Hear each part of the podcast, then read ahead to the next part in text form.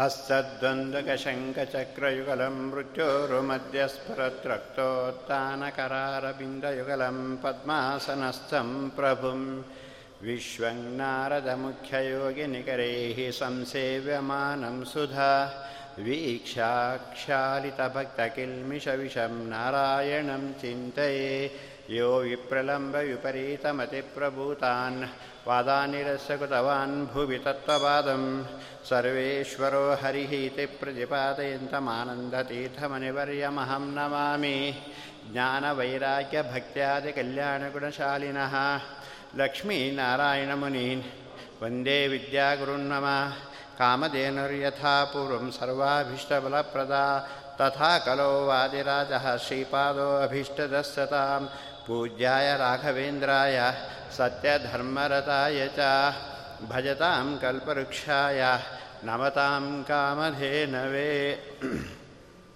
ನಾವು ನಿನ್ನೆವರೆಗೆ ಕೂಡ ನೋಡಿದ್ವಿ ಆಚಾರ್ಯರು ಭಗವಂತನ ಮುಖವನ್ನು ಸ್ತೋತ್ರ ಮಾಡ್ತಾರೆ ಅಂತಹ ಮುಖ ಹೇಗೆ ನಮ್ಮ ತಾಪತ್ರಯಗಳನ್ನು ಪರಿಹಾರ ಮಾಡ್ತಕ್ಕಂಥದ್ದು, ಆದಿಭೌತಿಕವಾಗಿರ್ತಕ್ಕಂತಹ ಆಧ್ಯಾತ್ಮಿಕ, ಆದಿಭೌತಿಕ, ಆದಿದೈವಿಕವಾಗಿರ್ತಕ್ಕಂತಹ ತಾಪತ್ರಯಗಳನ್ನು ಕೂಡ ಪರಿಹಾರ ಮಾಡ್ತಾ ಇದೆ. ಏನರ್ಥ? ಮನಸ್ಸಿಗೆ ಬರ್ತಕ್ಕಂತಹ ರೋಗಗಳು, ದೇಹ, ಆರೋಗ್ಯ ಚೆನ್ನಾಗಿದೆ, ಆದರೆ ಮಾನಸಿಕವಾಗಿರ್ತಕ್ಕಂತಹ ರೋಗಗಳನ್ನು ಮತ್ತು ಅತಿವೃಷ್ಟಿ, ಅನಾವೃಷ್ಟಿ, ಭೂಕಂಪ ಇತ್ಯಾದಿಗಳು ಬರ್ತಕ್ಕಂತಹ ಕಷ್ಟಗಳನ್ನು ಮತ್ತು ನಮ್ಮ ದೇಹಕ್ಕೆ ಬರ್ತಕ್ಕಂತಹ ರೋಗಗಳು.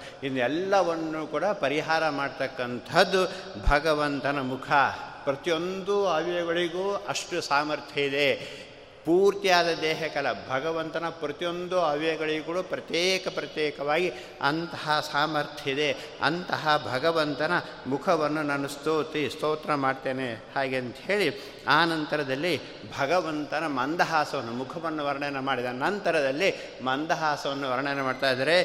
ಪೂರ್ಣಾನನ್ಯ ಸುಖೋದ್ಭಾಸಿ ಮಂದಸ್ಮಿತಮಧೀಶಿತು ಗೋವಿಂದಸ ಸದಾ ಚಿಂತ್ಯಂ ನಿತ್ಯಾನಂದ ಪದಪ್ರದಂ ನಿತ್ಯ ಆನಂದ ಪದ ಪದಂ. ನಿತ್ಯವಾಗಿರ್ತಕ್ಕಂಥ ಆನಂದ. ನಮಗೆ ಇಲ್ಲಿ ಸಂಸಾರದಲ್ಲಿ ಕೂಡ ಆನಂದ ಆಗುತ್ತೆ. ಏನಾದರೂ ನಾವು ತಿಂದಾಗ ಆನಂದ ಆಗುತ್ತೆ. ನಮಗೆ ಬೇಕಾ ಬೇಕಾಗಿರ್ತಕ್ಕಂತಹ ಆಪ್ತರನ್ನು ನೋಡಿದಾಗ ಆನಂದ ಆಗುತ್ತೆ.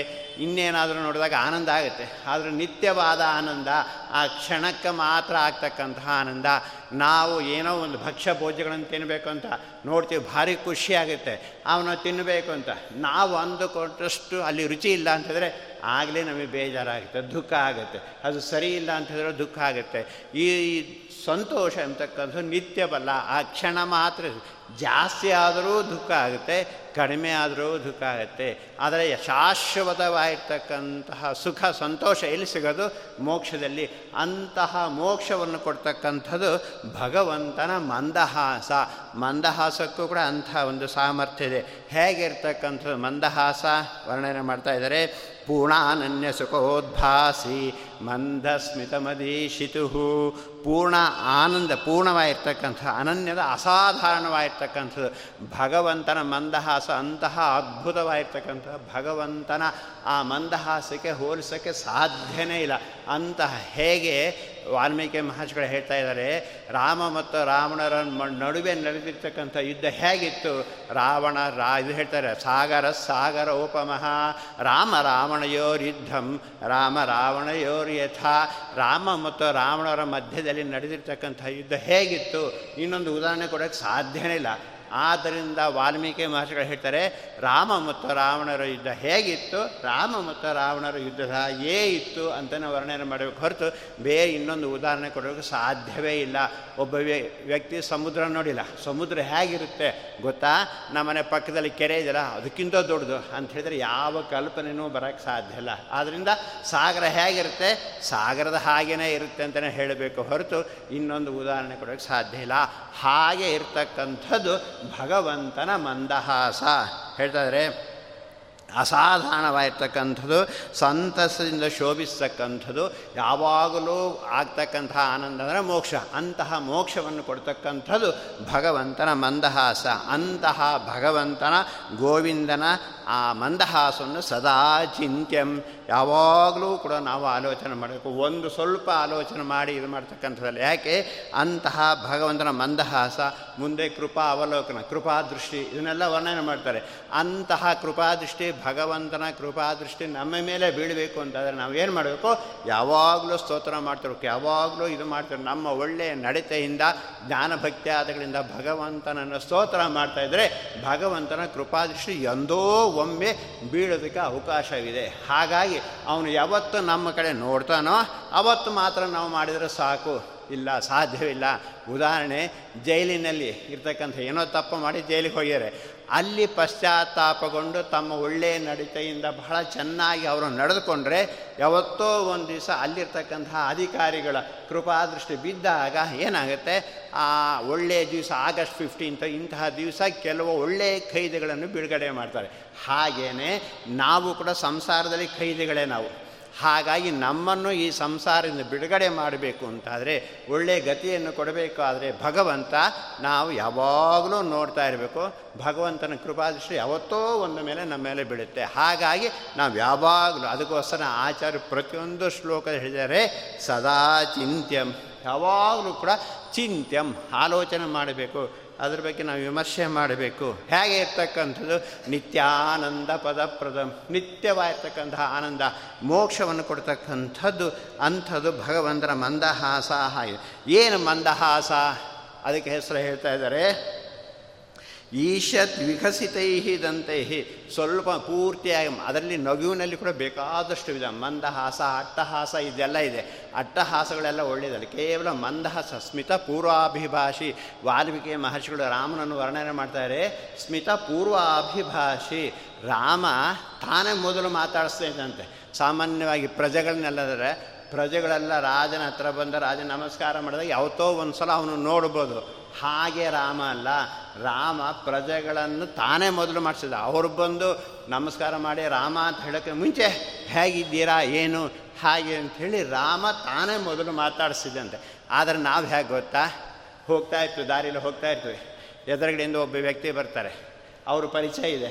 ಹಾಗಾಗಿ ನಾವೇನು ಮಾಡಬೇಕು?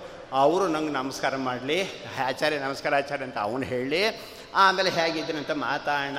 ಹಾಗೆ ಅಂತ. ಯಾಕೆ? ಮೊದಲು ನಾವು ಮಾತನಾಡಿಸಿದರೆ, ಮೊದಲು ನಾವು ಮಂದಹಾಸ ಕೊಟ್ಟರೆ ನಮ್ಮ ಮರ್ಯಾದೆ ಪ್ರಶ್ನೆ. ಆದ್ದರಿಂದ ನಾವೇನು ಮಾಡ್ತೀವಿ? ಆ, ಅವ್ರು ಬರ್ತಾ ಇದ್ದರೆ ಈ ಕಡೆ ನೋಡಿಕೊಂಡು ಸುಮ್ಮನೆ ಗೊತ್ತಿಲ್ಲದ ಹಾಗೆ ನಾವು ನಾಟಕ ಮಾಡ್ಕೊಂಡು ಹೋಗ್ತೀವಿ. ಅವನು ನಮಗಿಂತ ಜಾಸ್ತಿ. ಆದ್ದರಿಂದ ಏನು ಮಾಡ್ತಾರೆ? ಅವನು ಕೂಡ ಈ ಕಡೆ ತಿರುಗಿ ನೋಡೋಲ್ಲ. ನಾವೇ ಮೊದಲು ನಮಸ್ಕಾರ ಮಾಡಲಿ, ಆಮೇಲೆ ನಾವೇ ಮಾತಾಡ್ಸ, ಆಮೇಲೆ ನಾವು ಮಾತಾಡ್ಸೋಣ ಅಂತ ಹಾಗಾಗಿ ನಾವು ಈ ಕಡೆ ತಿರ್ಕೊಂಡು ಹೋಗ್ತೀವಿ, ಅವನು ಆ ಕಡೆ ತಿರ್ಕೊಂಡು ಹೋಗ್ತಾನೆ. ಹೀಗೆ ಇರ್ತಕ್ಕಂಥದ್ದು ನಮ್ಮ ಅವಸ್ಥೆ. ಆದರೆ ರಾಮಚಂದ್ರ ಹಾಗಲ್ಲ. ಸ್ಮಿತ ಪೂರ್ವಾಭಿಭಾಷಿ. ಇಡೀ ಜಗತ್ತಿಗೆ ಸ್ವಾಮಿ ಆಗಿರ್ತಕ್ಕಂತಹ ರಾಮಚಂದ್ರ ತಾನೇ ಪ್ರಜೆಗಳ ಹತ್ರ. ಸಾಮಾನ್ಯ ಅದು ಒಬ್ಬ ಅಧಿಕಾರಿಯನ್ನು ಮಾತಾಡಿಸ್ಬೇಕಾದ್ರೆ ಎಷ್ಟು ಕಷ್ಟ ಈಗ. ಮೊದಲು ನಮ್ಮ ಇದನ್ನು ಕಳಿಸ್ಬೇಕು, ಹೆಸರು ಕಳಿಸ್ಬೇಕು. ಅವನು ಯಾವಾಗೋ ಒಂದು ದಿವಸ ಕಳಿಸಿ, ಒಳಗೆ ಕಳಿಸಿ ಅಂತಾನೆ ಇಲ್ಲಿದ್ರೆ ನೆಕ್ಸ್ಟ್ ವೀಕ್ ಬನ್ನಿ ಅಂತಲೇ ಹೇಳ್ತಾನೆ. ಆದರೆ ಜಗತ್ತಿಗೆ ಸ್ವಾಮಿಯಾದ ರಾಮಚಂದ್ರ ತಾನೇ ಪ್ರಾರಂಭದಲ್ಲಿ ಮಾತಾಡ್ತಾ ಇದ್ದಂತೆ ಆಗ ಮಂದಹಾಸಪೂರ್ವಕವಾಗಿ ರಾಮಚಂದ್ರ ದೇವರ ಅಂತಹ ಮಂದಹಾಸವನ್ನು ನೋಡಿದರೆ ಸಾಕು, ಪ್ರಜೆಗಳ ಕಷ್ಟಗಳೆಲ್ಲ ಪರಿಹಾರ ಆಗ್ತಾಯಿತ್ತಂತೆ ಅಂತಹ ಸ್ಮಿತಪೂರ್ವಾಭಿಭಾಷಿ ಅಂತಲೇ ವಾಲ್ಮೀಕಿ ಮಹರ್ಷಿಗಳು ರಾಮಾಯಣದಲ್ಲಿ ವರ್ಣನೆ ಮಾಡಿದರೆ ಅಂತಹ ಶ್ರೇಷ್ಠವಾಗಿರ್ತಕ್ಕಂಥದ್ದು ಭಗವಂತನ ಮಂದಹಾಸ. ಅದನ್ನು ಹೇಳಿ ಆ ನಂತರದಲ್ಲಿ ಕೃಪಾವಲೋಕನ, ಕೃಪಾ ದೃಷ್ಟಿಯನ್ನು ಮುಂದಿನ ಶ್ಲೋಕದಲ್ಲಿ ವರ್ಣನೆ ಮಾಡ್ತಾ ಇದ್ದಾರೆ. ಸ್ಮರಾಮಿ ಭವಸಂತಾಪ ಹಾನಿದ ಅಮೃತ ಸಾಗರಂ. ಪೂರ್ಣಾನಂದಸ್ಯ ರಾಮಸ್ಯ ಸಾನುರಾಗಾವಲೋಕನಂ ಸಾನುರಾಗ ಅವಲೋಕನಂ ಕೃಪಾದೃಷ್ಟಿ ಅಂತಹ ಭಗವಂತನ ಕೃಪಾದೃಷ್ಟಿಯನ್ನು ನಾನು ಸ್ಮರಾಮಿ ಸ್ಮರಣೆ ಮಾಡ್ತಾ ಇದ್ದೇನೆ. ಯಾಕೆಂತ ಹೇಳಿದ್ರೆ ಅಂಥದ್ದು ಸ್ಮರಣೆ ಮಾಡಿದ್ರೆ ಅಂತಹ ಕೃಪಾದೃಷ್ಟಿ ಕೂಡ ನಮ್ಮ ಮೇಲೆ ಆಗುತ್ತೆ, ಭಗವಂತನ ಕೃಪಾದೃಷ್ಟಿ ನಾವು ಕಾಯ್ತಾ ಇರಬೇಕು, ಯಾವಾಗ ಆಗುತ್ತೋ ಗೊತ್ತಿಲ್ಲ. ಹಾಗಾಗಿ ನಾವು ಯಾವಾಗಲೂ ಸ್ತೋತ್ರ ಮಾಡಿರಬೇಕು, ಯಾವಾಗಲೂ ಚಿಂತನೆ ಮಾಡ್ತಾ ಇರಬೇಕು, ಯಾವಾಗಲೂ ನಮಸ್ಕಾರ ಮಾಡ್ತಾ ಇರಬೇಕು. ಹಾಗಾದಾಗ ಭಗವಂತನ ಕೃಪಾದೃಷ್ಟಿ ಯಾವತ್ತೋ ಒಂದು ದಿವಸ ನಮ್ಮ ಮೇಲೆ ಆಗುತ್ತೆ. ಹಾಗಾಗಿ ಆಚಾರ್ಯರು ಕೂಡ ಹೇಳ್ತಾರೆ, ಸ್ಮರಾಮಿ ಅಂತಹ ಭಗವಂತನ ಕೃಪಾದೃಷ್ಟಿಯನ್ನು ನಾವು ಸ್ಮರಣೆ ಮಾಡ್ತೀವಿ. ಆ ಕೃಪಾದೃಷ್ಟಿಗೂ, ಕೃಪಾ ಅವಲೋಕನಕ್ಕೂ ಎಂತಹ ಸಾಮರ್ಥ್ಯ ಇದೆ? ಹೇಳ್ತಾ ಇದ್ದಾರೆ, ಭವ ಸಂತಾಪ. ಭವ ಅಂತ ಸಂಸಾರ. ಈ ಸಂಸಾರ ತಾಪತ್ರಯ, ಎಷ್ಟು ಕಷ್ಟ ಇದೆ. ಕ್ಷಣ ಕ್ಷಣಕ್ಕೂ ಕೂಡ ಕಷ್ಟ ಅನುಭವಿಸ್ತಾನೆ ಇರ್ತೀವಿ ನಾವು. ಸಂತೋಷ ಇದ್ದಾಗಲೂ ಕಷ್ಟ, ಯಾವಾಗಲೂ ಕೂಡ ಕಷ್ಟನೇ ಇರ್ತಕ್ಕಂಥದ್ದು ಈ ಸಂಸಾರ. ಆ ಸಂಸಾರೇ ಅಕ್ಷಯ ಸಾಗರೆ. ಇವತ್ತು ಮುಗೀತಪ್ಪ ಅನ್ನೋ ಇಲ್ಲೇ ಇಲ್ಲ. ಅಪ್ಪ ಇವತ್ತೇನು ಸಮಸ್ಯೆನೇ ಇಲ್ಲ. ಎಲ್ಲನೂ ಸರಿ ಆಯಿತು ಅನ್ನೋ ಇಲ್ಲೇ ಇಲ್ಲ. ನಮ್ಮಿಂದ ಒಂದು ಆಗಿರುತ್ತೆ. ಮಕ್ಕಳಿಗೆ ಏನೋ ಒಂದು ಸಮಸ್ಯೆ ಬಂದಿರುತ್ತೆ, ಹೆಂಡತಿಗೆ ಏನೋ ಒಂದು ಸಮಸ್ಯೆ ಬಂದಿರುತ್ತೆ. ಒಟ್ಟು ಯಾರಿಂದ ಒಂದು ಸಮಸ್ಯೆ? ಇದ್ದೇ ಇರ್ತಕ್ಕಂಥದ್ದು. ಅದೆಲ್ಲ ಪರಿಹಾರ ಆಗಬೇಕು ಅಂತಾದರೆ ಯಾವಾಗ? ಭಗವಂತನ ಕೃಪಾದೃಷ್ಟಿ ಬೀಳಬೇಕು. ಆದ್ದರಿಂದ ಅದು ಏನು ಮಾಡುತ್ತೆ ಭವಸಂತಾಪ ನಮ್ಮ ಸಂತಾಪವನ್ನು, ಕಷ್ಟಗಳನ್ನು ಪರಿಹಾರ ಮಾಡ್ತಕ್ಕಂಥದ್ದು ಭಗವಂತನ ಕೃಪಾದೃಷ್ಟಿ. ಅಮೃತ ಸಾಗರಂ. ಹಾಗಾಗಿ ನಮ್ಮ ಕಷ್ಟಗಳನ್ನು ಪರಿಹಾರ ಮಾಡೋದ್ರ ಜೊತೆಗೆ ಅನಿಷ್ಟವನ್ನು ಪರಿಹಾರ ಮಾಡೋದ್ರ ಜೊತೆಗೆ ಇಷ್ಟವನ್ನು ಕೂಡ ಕೊಡ್ತಕ್ಕಂಥದ್ದು. ಅನಿಷ್ಟ ಪರಿಹಾರ ಆದರೆ ನಮಗೆ ಸಂತೋಷ ಆಗಲ್ಲ. ಕಟ್ಟಿಗೆ ಹೊತ್ಕೊಂಬರ್ತಾ ಇದ್ದಿದ್ದು ಆ ಭಾರತ ದಿನ ಹೊತ್ಕೊಂಬರ್ತೀವಿ ಇಳಿಸಿದಾಗ ಸಂತೋಷ ಆಗುತ್ತೆ. ನಮಗೆ ಸುಖ ಆಗಿಲ್ಲ. ಕಷ್ಟ ಪರಿಹಾರ ಆಯಿತು ಅಷ್ಟೇ. ನಮಗೆ ಕಷ್ಟ ಪರಿಹಾರ ಆಗುವುದರ ಜೊತೆಗೆ ಸುಖನೂ ಆಗಬೇಕು. ಅದು ಆಗಬೇಕು ಅಂತ ಹೇಳಿದ್ರೆ ಭಗವಂತನ ಕೃಪಾದೃಷ್ಟಿ ಇರಬೇಕು. ಆದ್ದರಿಂದ ಹಾನಿದ ಅಮೃತ ಸಾಗರಂ ಅಮೃತವನ್ನು ಕೊಡ್ತಕ್ಕಂಥ, ಮೋಕ್ಷವನ್ನು ಕೊಡ್ತಕ್ಕಂಥದ್ದು ಭ ಹಾಗೆ ಪೂರ್ಣಾನಸ್ಯ ರಾಮಸ್ಯ ಸಾನುರಾಗಾವಲೋಕನಂ ಪರಿಪೂರ್ಣನಾಗಿರ್ತಕ್ಕಂತಹ ಆ ಭಗವಂತನ ಕೃಪಾ ದೃಷ್ಟಿಯನ್ನು ಅನುರಾಗದಿಂದ ಪ್ರೀತಿಯಿಂದ ಕೊಡಿ ಸುಮ್ಮನೆ ದಿಷ್ಟಿಸ್ಕೊಂಡು ಕೆಟ್ಟ ಕಣ್ಣಿಂದ ನೋಡ್ತಕ್ಕಂಥದ್ದಲ್ಲ. ಕೃಪ ಒಳ್ಳೆಯ ಮಂದಸ್ಮಿತನಾಗಿ ಭಗವಂತ ನಮ್ಮಲ್ಲಿ ಕೃಪಾದೃಷ್ಟಿಯನ್ನು ಬೀರ್ತಾನೆ.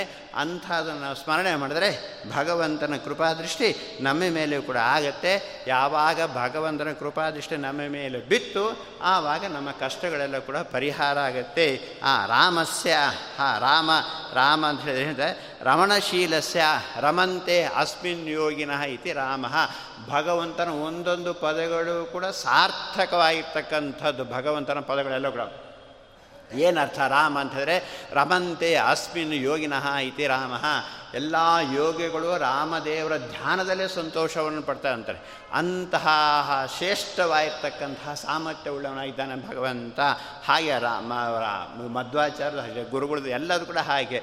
ಮಧ್ವಾಚಾರ್ಯರಿಗೆ ಏನು ಹೆಸರು? ಆನಂದ ತೀರ್ಥ ಅಂತ ಹೆಸರು. ಏನಂದ ಆನಂದ ತೀರ್ಥ? ಆನಂದಕರಂ ತೀರ್ಥಂ ಶಾಸ್ತ್ರಂ ಯಸ್ಮಾತ್ ಸಹ ಆನಂದ ತೀರ್ಥ. ಆನಂದವನ್ನು ಕೊಡ್ತಕ್ಕಂತಹ ಶಾಸ್ತ್ರಗಳನ್ನು. ಆನಂದ ಅಂದರೆ ಯಾವ ಆನಂದ? ಮೋಕ್ಷರೂಪವಾದ ಆನಂದ. ಅಂದರೆ ಆಚಾರ್ಯ ಗ್ರಂಥಗಳನ್ನು ಕೇವಲ ಅಧ್ಯಯನ ಮಾಡಿದ ತಕ್ಷಣನಲ್ಲ ಅಧ್ಯಯನ ಮಾಡಿ ಹಾಗೆ ನಾವು ನಡೆದುಕೊಂಡಾಗ ಭಗವಂತನನ್ನು ಸ್ತೋತ್ರ ಮಾಡಿದಾಗ ನಮಗೆ ಆಗೋದಕ್ಕೆ ಸಾಧ್ಯತೆ ಇದೆ. ಅಂತಹ ಶ್ರೇಷ್ಠವಾಗಿರ್ತಕ್ಕಂತಹ ಶಾಸ್ತ್ರ, ತೀರ್ಥ ಅಂದರೆ ಶಾಸ್ತ್ರ ಅಂತ ಅರ್ಥ.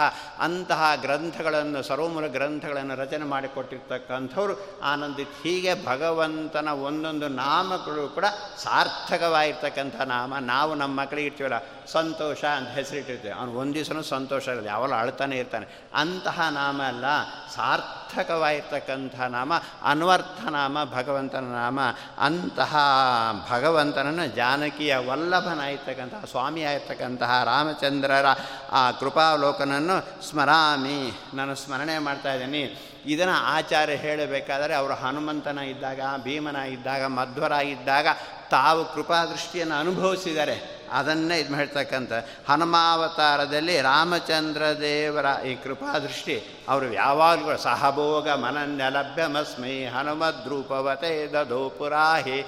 ಮಧ್ವಿಜಲ್ಲಿ ವರ್ಣನೆ ಮಾಡ್ತಾ ಇದ್ದಾರೆ. ಏನು ವರ್ಣನೆ ಮಾಡ್ತಾರೆ? ರಾಮಚಂದ್ರ ದೇವರ ಸೇವೆಯನ್ನು ಅಷ್ಟು ಮಾಡಿದರು. ಅಷ್ಟು ಸೇವೆ ಮಾಡಿದ ನಂತರದಲ್ಲಿ ಎಲ್ಲರನ್ನು ಅಯೋಧ್ಯ ಪಟ್ಟಣಕ್ಕೆ ಕರ್ಕೊಂಡೋದ್ರು. ಕರ್ಕೊಂಡೋಗಿ ಯಾರು ಎಷ್ಟು ಸೇವ್ ಮಾಡಿದ್ರು ಏನಾದರೂ ಕೊಡಬೇಕು, ಏನು ಕೊಡಬೇಕು? ಆಗ ಹನುಮಂತ ನಿಂಗೆ ಏನಪ್ಪ ಬೇಕು? ಅಂತ ಕೇಳಿದ್ರೆ ಏನು ಭಕ್ತಿ ಪ್ರವರ್ಧತಾಂ ಕ್ಷಣೆ ಕ್ಷಣೆ ಭಗವಂತ ನಿನ್ನ ಕ್ಷಣ ಕ್ಷಣದಲ್ಲಿ ಭಕ್ತಿ ಜಾಸ್ತಿ ಆಗಲಿ ಅಂತ ಕೇಳಿದರೆ ಹೊರತು ಇನ್ನೇನೂ ಕೂಡ ಕೇಳಲಿಲ್ಲ. ಇಂತಹ ಶ್ರೇಷ್ಠವಾದ ಭಕ್ತಿ ಉಳ್ಳವರಾಗಿದ್ದರು ಹನುಮಂತ ದೇವರು ಅಂತಹ ಹನುಮಂತ ದೇವರ ರಾಮಚಂದ್ರ ಏನು ಕೊಟ್ಟ? ಸ ತನ್ನನ್ನೇ ಕೊಟ್ಟ. ಸಹಭೋಗ ಮನನ್ನ ಲಭ್ಯಮಸ್ಮಿ. ಸಹಭೋಗವನ್ನೇ ಕೊಡ್ತಾ ಇದ್ದಾನೆ. ಬೇರೆ ಯಾರಿಗೂ ಸಿಗದೇ ಇರ್ತಕ್ಕಂತಹ ಸಹಭೋಗ ಭಗವಂತ. ಹನುಮಂತ ದೇವರಿಗೆ ಅಂದರೆ ವಾಯುದೇವರಿಗೆ ಕೊಡ್ತಾ ಇದ್ದಾನೆ. ಇಂತಹ ಶೇ ಪುರಾಹಿ ಎಂತಹ ಶ್ರೇಷ್ಠವಾಗಿರ್ತಕ್ಕಂಥದ್ದು ರಾಮಚಂದ್ರ ಹನುಮಂತ ಅದನ್ನೆಲ್ಲವನ್ನು ಸ್ಮರಣೆ ಮಾಡಿಕೊಳ್ತಾರೆ. ಹಾಗೆ ಕೃಷ್ಣನಾಗಿದ್ದಾಗಲೂ ಕೂಡ ಭೀಮಸೇನನಾಗಿ ಕೃಪಾವಲೋಕವನ್ನು ಎಲ್ಲ ಸ್ಮರಣೆ, ಎಷ್ಟು ಅನುಗ್ರಹ ಮಾಡಿದ್ದಾನೆ. ಅಂತಹ ಭೀಮಸೇನನಿಗೆ ಕೃಷ್ಣ ಯಾಕೆ ಭಗವದ್ಗೀತೆ ಉಪದೇಶ ಮಾಡಲಿಲ್ಲ? ಅರ್ಜುನನಿಗೆ ಮಾಡಿದ, ಅರ್ಜುನಕ್ಕಿಂತ ಮಾಡಿದ ಭೀಮನಿಗೆ ಮಾಡ್ಬೋದಾಯ್ತಲ್ಲ? ಅರ್ಜುನಕ್ಕಿಂತ ಶ್ರೇಷ್ಠನಾದವನು ಭೀಮಸೇನ. ಭೀಮಸೇನನಿಗೆ ಯಾಕೆ ಮಾಡಲಿಲ್ಲ?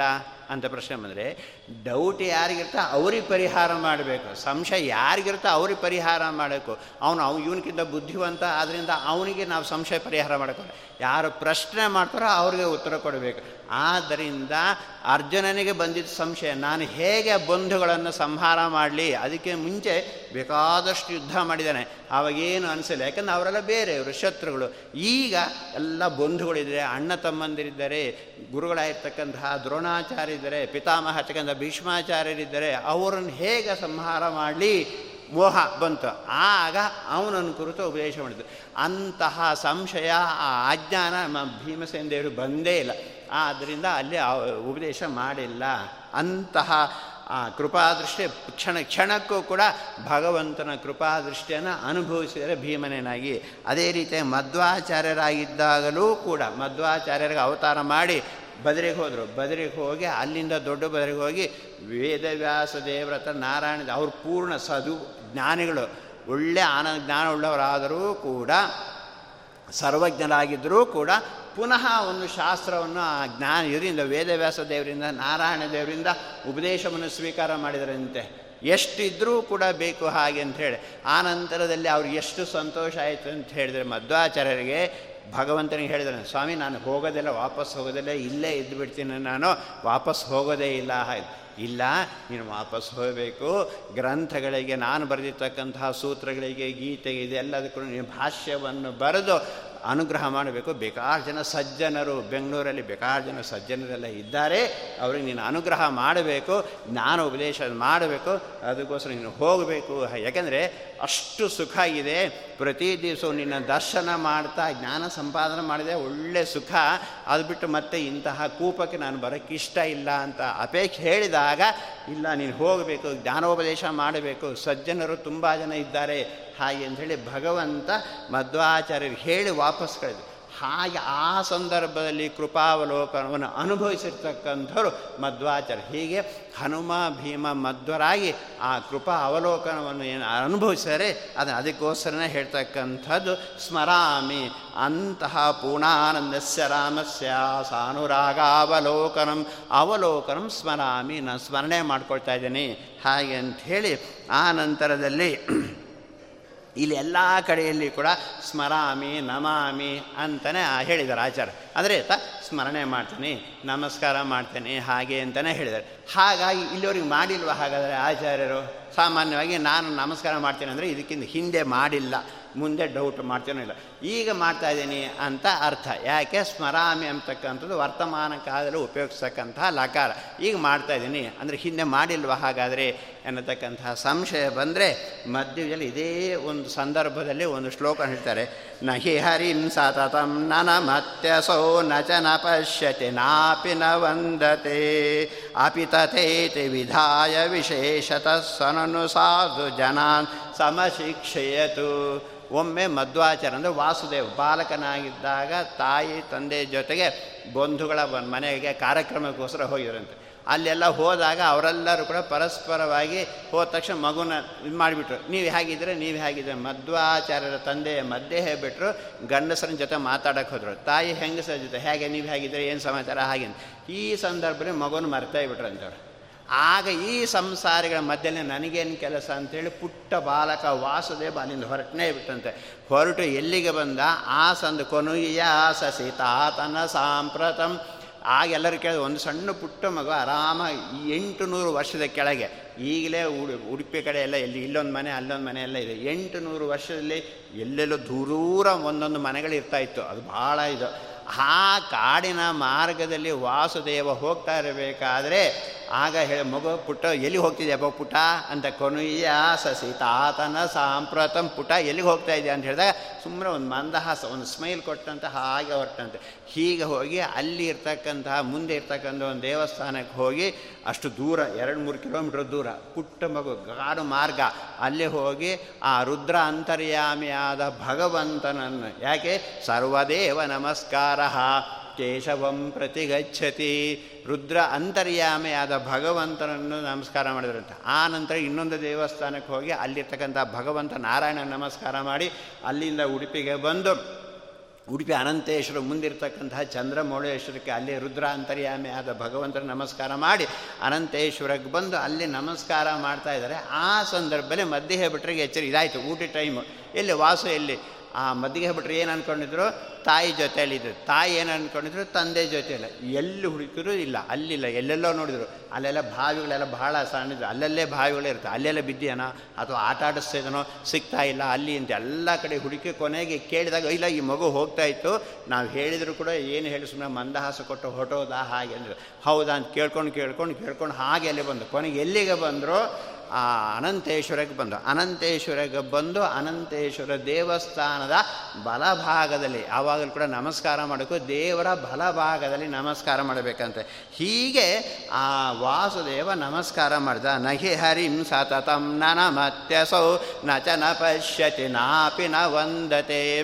ಅಲ್ಲಿ ನಮಸ್ಕಾರ ಮಾಡಿದ ಅಲ್ಲಿ ನಮಸ್ಕಾರ ಮಾಡಿರ್ತಾನೆ ಅಪಿ ಐತೆ ಹಾಗಾದರೆ ಮೊದಲು ಮಾಡಿದ್ದಿಲ್ವಾ? ಯಾವಾಗಲೂ ಮಾಡ್ತಕ್ಕಂಥವರೇ ವಾಸುದೇವನ ಮಧ್ವಾಚಾರ್ಯರು, ವಾಯುದೇವರು ಯಾವಾಗಲೂ ಮಾಡ್ತಕ್ಕಂಥವ್ರೆ. ಆವಾಗಲೂ ಕೂಡ ಮಾಡಿದ್ದೆ ಯಾಕೆ? ಸ್ವನನು ಸಾಧು ಜನಾನ್ ಸಮಶಿಕ್ಷೆಯತು ಸಜ್ಜನರಿಗೆ ಹೀಗೆ ನಮಸ್ಕಾರ ಮಾಡಬೇಕು. ಹೇಗೆ ನಮಸ್ಕಾರ ಮಾಡಬೇಕು? ದೇವರ ಬಲಭಾಗದಲ್ಲಿ ನಮಸ್ಕಾರ ಮಾಡಬೇಕು. ಅದು ಸಾಷ್ಟಾಂಗ ನಮಸ್ಕಾರ ಮಾಡಬೇಕು. ಅದು ಶಾಸ್ತ್ರೋಕ್ತವಾಗಿರ್ತಕ್ಕಂಥ ನಮಸ್ಕಾರ. ಸುಮ್ಮನೆ ನಾವು ತಲೆ ಬಗ್ಸೋನು ಹೀಗೆ ಅನ್ನೋದು, ಇದು ನಮಸ್ಕಾರ ಅಲ್ಲ. ಸಾಷ್ಟಾಂಗ ನಮಸ್ಕಾರ ಅಂದರೆ ಏನರ್ಥ? ಶಾಸ್ತ್ರ ತಿಳಿಸ್ತಾ ಇದೆ. ಅಷ್ಟ ಅಂಗೇನ ಸಹಿತಂ ಸಾಷ್ಟಾಂಗಂ. ಎಂಟು ಅವಯವಗಳು ಭೂಮಿಗೆ ತಾಗಬೇಕು. ಇದು ಸಾಷ್ಟಾಂಗ ನಮಸ್ಕಾರ. ಯಾವುದು? ಉರಸ, ಶಿರಸ, ದೃಷ್ಟ್ಯ, ಮನಸ, ವಚಸ, ತಥಾ, ಪದ್ಭ್ಯಾಂ, ಕರಾಭ್ಯಾಂ, ಜಾನುಭ್ಯಾಂ, ಪ್ರಮಾಣ ಅಷ್ಟಂಗೈರಿತಃ. ಇಷ್ಟು ಮಾತ್ರ ತಾಗಬೇಕು ಹೊರತು ಭೂಮಿಗೆ ಪೂರ್ತಿ ಉದ್ದಕ್ಕೆ ಕೋಲು ಮಲಗಿದ ಹಾಗೆ ಮಲಗಬಾರ್ದು. ಇದು ಸಾಷ್ಟಾಂಗ ನಮಸ್ಕಾರ. ಆ ಸಂದರ್ಭದಲ್ಲಿ ನಮ್ಮ ಹೊಟ್ಟೆ ಎಲ್ಲ ನೆಲಕ್ಕೆ ತಾಗಬಾರ್ದು. ಹೀಗೆ ಅಷ್ಟ ಅಂಗೇನ ಸಹಿತಂ ಸಾಷ್ಟಾಂಗಂ. ಇದು ಶಾಸ್ತ್ರೋಕ್ತವಾದ ನಮಸ್ಕಾರ ಪುರುಷರಿಗೆ.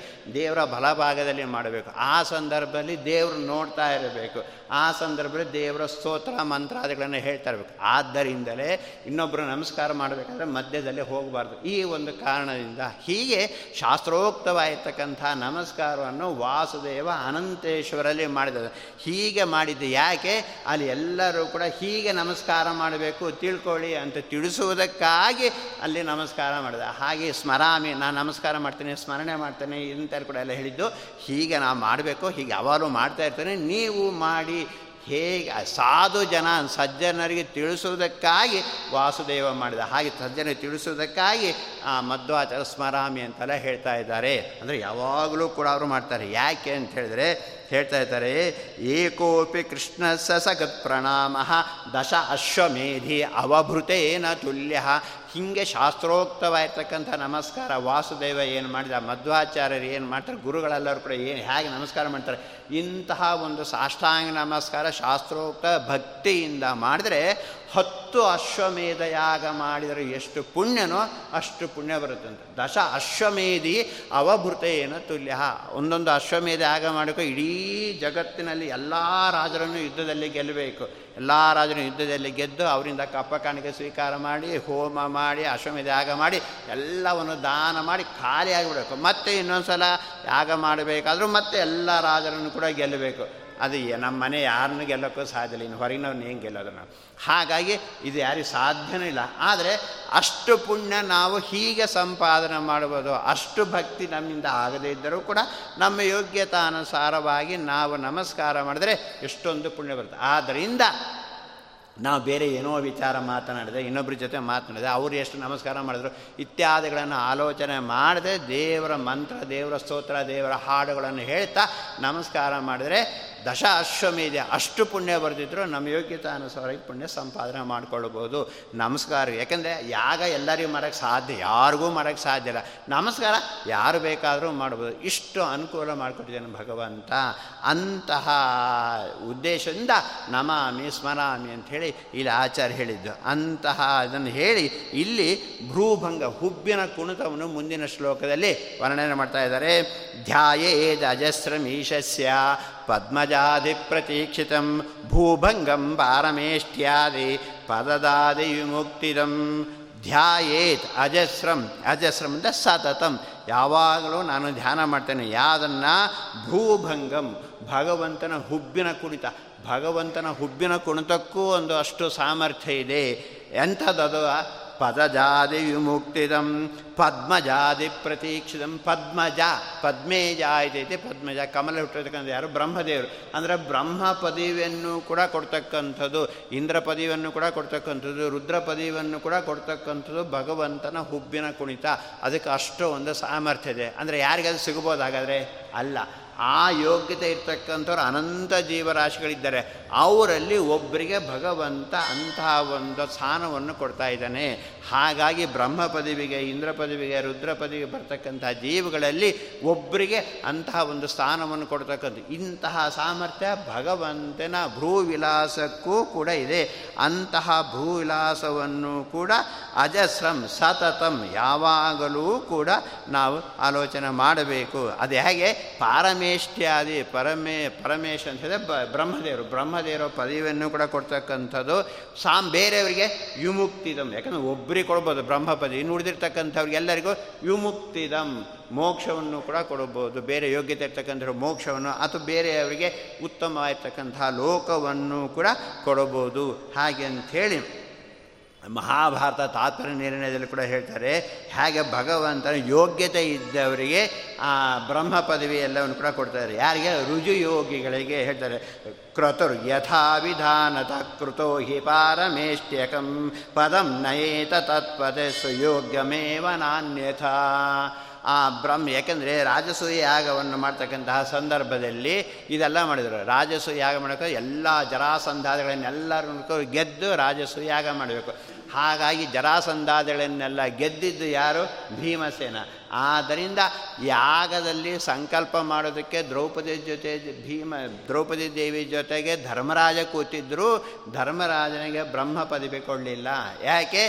ಪ್ರಧಾನವಾದ ಕಾರಣ ಯಾರು? ಭೀಮಸೇನ. ಆದ್ದರಿಂದ ಭೀಮಸೇನ ದೇವರಿಗೆ ಬ್ರಹ್ಮ ಪದವಿ. ಇನ್ನು ಉಳಿದವರಿಗೆ ಅವರವರ ಯೋಗ್ಯತಾನುಸಾರವಾಗಿ ಅದು ಕೊಡ್ತದೆ ತತ್ಪದೇ ಪದಂ ನಯೇತ ತತ್ಪದೇ ಸುಯೋಗ್ಯಮೇವ ನ ಅನ್ಯಥ. ಬೇರೆಯವರಿಗೆಲ್ಲ ಕೂಡ ಇಲ್ಲ.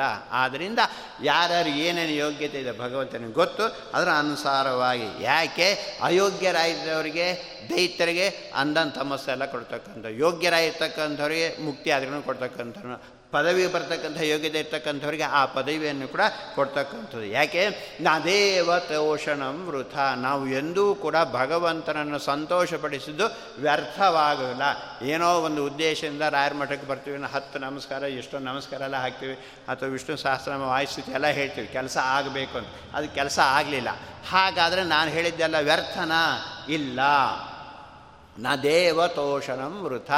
ನಾವು ಭಗವಂತನನ್ನು ಸಂತೋಷಪಡಿಸಿದ್ದು ಎಂದೂ ವ್ಯರ್ಥವಾಗಲಿಲ್ಲ ಇವತ್ತಲ್ಲ ನಾಳೆ, ನಾಳೆಲ್ಲ ನಾಳದ್ದು ಅದು ಫಲ ಕೊಟ್ಟೇ ಕೊಡುತ್ತೆ ಅದು. ಯಾವಾಗ ಬೇಕಾದರೂ ಸಿಗಬಹುದು. ಆದರೆ ನಾವು ಏನೋ ಒಂದು ಉದ್ದೇಶ ಇಟ್ಟುಕೊಂಡು ಒಬ್ಬ ವ್ಯಕ್ತಿ ಸಂತೋಷಪಡಿಸ್ತೀವಿ ನಾವು. ಒಂದು ಒಬ್ಬ ವ್ಯಕ್ತಿನ ಭಾಳ ಪ್ರಶಂಸೆ ಮಾಡ್ತೀವಿ ಸಂತೋಷಪಡ್ತೀವಿ ಏನೋ ಮಾಡ್ತೀವಿ. ಅವರು ಸಹಾಯ ಮಾಡಿಲ್ಲ ಅಂದರೆ ಅದು ವ್ಯರ್ಥವಾಗುತ್ತೆ. ಯಾಕೆ? ಬೇರೆ ಟೈಮಲ್ಲೇ ಕೊಡೋದಕ್ಕೆ ಅವರಿಗೆ ಸಾಮರ್ಥ್ಯ ಇರಲ್ಲ. ಆದರೆ ಭಗವಂತನ ವಿಷಯದಲ್ಲಿ ಹಾಗಲ್ಲ. ನಾ ದೇವತೋಷಣಂ ವೃಥ. ಭಗವಂತನನ್ನು ನಾವು ಸಂತೋಷಪಡಿಸಿದ್ದು ಎಂದೂ ಕೂಡ ಇರ್ತಲ್ಲ ಯಾಕೆ? ನಮ್ಮ ಪ್ರಯತ್ನ ಪಟ್ಟರೂ ಸಾಕು, ಅದಕ್ಕೆ ಫಲ ಇದ್ದೇ ಇದೆ ಹಾಗೆ ಅಂತ ಹೇಳಿ ಇದು ಮಾಡ್ತಾಯಿದ್ದಾರೆ ಅಲ್ಲ, ಯಾಕೆ? ಅಹಂ ಕಾಶೀಂ ಗಮಿಷ್ಯಾಮಿ, ತತ್ರೇವ ನಿವಸಾಮ್ಯಹಂ. ಇತಿ ಬ್ರುವಾಣ ಸತತಂ ಕಾಶಿ ವಾಸ ಫಲಂ ಲಭೇತ್. ಒಂದು ಸಲ ಅದು ನಾವು ಬದ್ರಿಗೆ ಹೋಗಬೇಕು, ಕಾಶಿಗೆ ಹೋಗಬೇಕು ಗಂಗಾ ನದಿಯಲ್ಲಿ ಸ್ನಾನ ಮಾಡಬೇಕು ಅಂತ ಅನ್ಕೊತ ಇರ್ತೀವಿ. ಒಂದು ಸಲ ಹೋಗ್ತೀವ ಇಲ್ಲ? ಆದರೂ ಕೂಡ ವ್ಯರ್ಥವಲ್ಲ. ನಾವು ಅದನ್ನು ಸ್ಮರಣೆ ಮಾಡ್ತಾ ಇದ್ದರೂ ಕೂಡ ಅಹಂ ಕಾಶೀಂ ಗಮಿಷ್ಯಾಮಿ ತತ್ರೈವ ಅಹಂ ಕಾಶಿಗೆ ಹೋಗ್ತೀನಿ, ಒಂದು ವಾರ ಆದರೂ ನಾಲ್ಕು ದಿವಸ ಆದರೂ, ಎರಡು ದಿವಸ ಆದರೂ ಅಲ್ಲಿ ಇರ್ತೀನಿ ಅಂತ ಪ್ರಯತ್ನ, ಪ್ರಾಮಾಣಿಕವಾದ ಪ್ರಯತ್ನ ಪಟ್ಟು ಆಗದೇ ಇದ್ದರೂ ಕೂಡ ಅದಕ್ಕೆ ಪೂರ್ಣವಾದ ಫಲ ಇಲ್ಲದೇ ಇದ್ದರೂ ಕೂಡ ಸ್ವಲ್ಪವಾದ ಫಲ ಇದ್ದೇ ಇದೆ. ಯಾಕೆ? ನದೇವ ತೋಷಣಂ ವೃಥ. ಭಗವಂತನನ್ನು ಸಂತೋಷಪಡಿಸಿದ್ದು ಎಂದೂ ಕೂಡ ವ್ಯರ್ಥವಲ್ಲ. ಬೇರೆಯವ್ರ ವಿಷಯದಲ್ಲಿ ಹಾಗಲ್ಲ. ಹಾಗಾಗಿ ಭಗವಂತ ಅಂತಹ ಯೋಗ್ಯತೆ ಇರ್ತಕ್ಕಂಥವ್ರಿಗೆ ಎಲ್ಲವನ್ನು ಕೂಡ ಕೊಡ್ತಾ ಇದ್ದಾನೆ ಅಂಥೇಳಿ ಆ ವಿಮುಕ್ತಿದಂ ಅಂತ ತಿಳಿಸಿ ಆ ನಂತರದಲ್ಲಿ ಆ ಭ್ರೂ ವಿಲಾಸಕ್ಕೆ ನಾವು ರಾಮಾಯಣ ನೋಡಿದ್ರೆ ಗೊತ್ತಾಯ್ತು. ಭಗವಂತನ ಭ್ರೂ ವಿಲಾಸಕ್ಕೆ ಎಂತಹ ಒಂದು ಸಾಮರ್ಥ್ಯ ಇದೆ, ಆಚಾರ್ಯರು ತಾತ್ಪರ್ಯ ನಿರ್ಣಯದಲ್ಲಿ ತಿಳಿಸ್ತಾ ಇದ್ದಾರೆ. ಯಾವ ಸಂದರ್ಭದಲ್ಲಿ? ರಾವಣ ಸೀತೆಯನ್ನು ಕದ್ಕೊಂಡು ಹೋಗಿದ್ದಾನೆ ಸೀತಾಮಾತೆ ಲಂಕಾಪಟ್ಟಣದಲ್ಲಿ ಇದ್ದಾಳೆ. ಆದ್ದರಿಂದ ಲಂಕಾಪಟ್ಟಣಕ್ಕೆ ಹೋಗಬೇಕಾದ್ರೆ ಸೇತುವೆಯನ್ನು ಕಟ್ಟೋದು ಸಮುದ್ರ ಮೇಲೆ ಹಾಗೆ ತೀರ್ಮಾನ ಮಾಡಿದ. ಭಗವಂತ ಸ್ವಾಮಿ, ಯಾರ ಪರ್ಮಿಷನ್ ಬೇಕಾಗಿದ್ದಿಲ್ಲ ಆದರೂ ಕೂಡ ಎಷ್ಟು ಒಳ್ಳೆಯವನು ಅಂತ ಹೇಳಿದ್ರೆ ರಾಮ ಸಮುದ್ರದ ಮೇಲೆ ಕಟ್ತಾ ಇದ್ದೀನಿ. ಆದ್ದರಿಂದ ಸಮುದ್ರ ರಾಜ ಏನಾದ್ರು ಸ್ವಲ್ಪ ಸಮ್ಮತಿ ಸೂಚಿಸಿದ್ರೆ ಚೆನ್ನಾಗಿರುತ್ತೆ. ಹಾಗೆ ಅಂಥೇಳಿ ಸಮುದ್ರ ತೀರದಲ್ಲಿ ದರ್ಭಾಸನದಲ್ಲಿ ಕೂತ್ಕೊಂಡು ಕಾದಂತೆ, ಬಂದು ರಾಮ ನಮಸ್ಕಾರ ಬಂದು ನಮಸ್ಕಾರ ಮಾಡಿ, ರಾಮ, ನೀನು ಸೇತು ಕಟ್ಬೋದು ಅಂತ ಹೇಳ್ತಾನ ಅಂಥೇಳಿ ಕಾಯ್ತಾ ಇದ್ದ.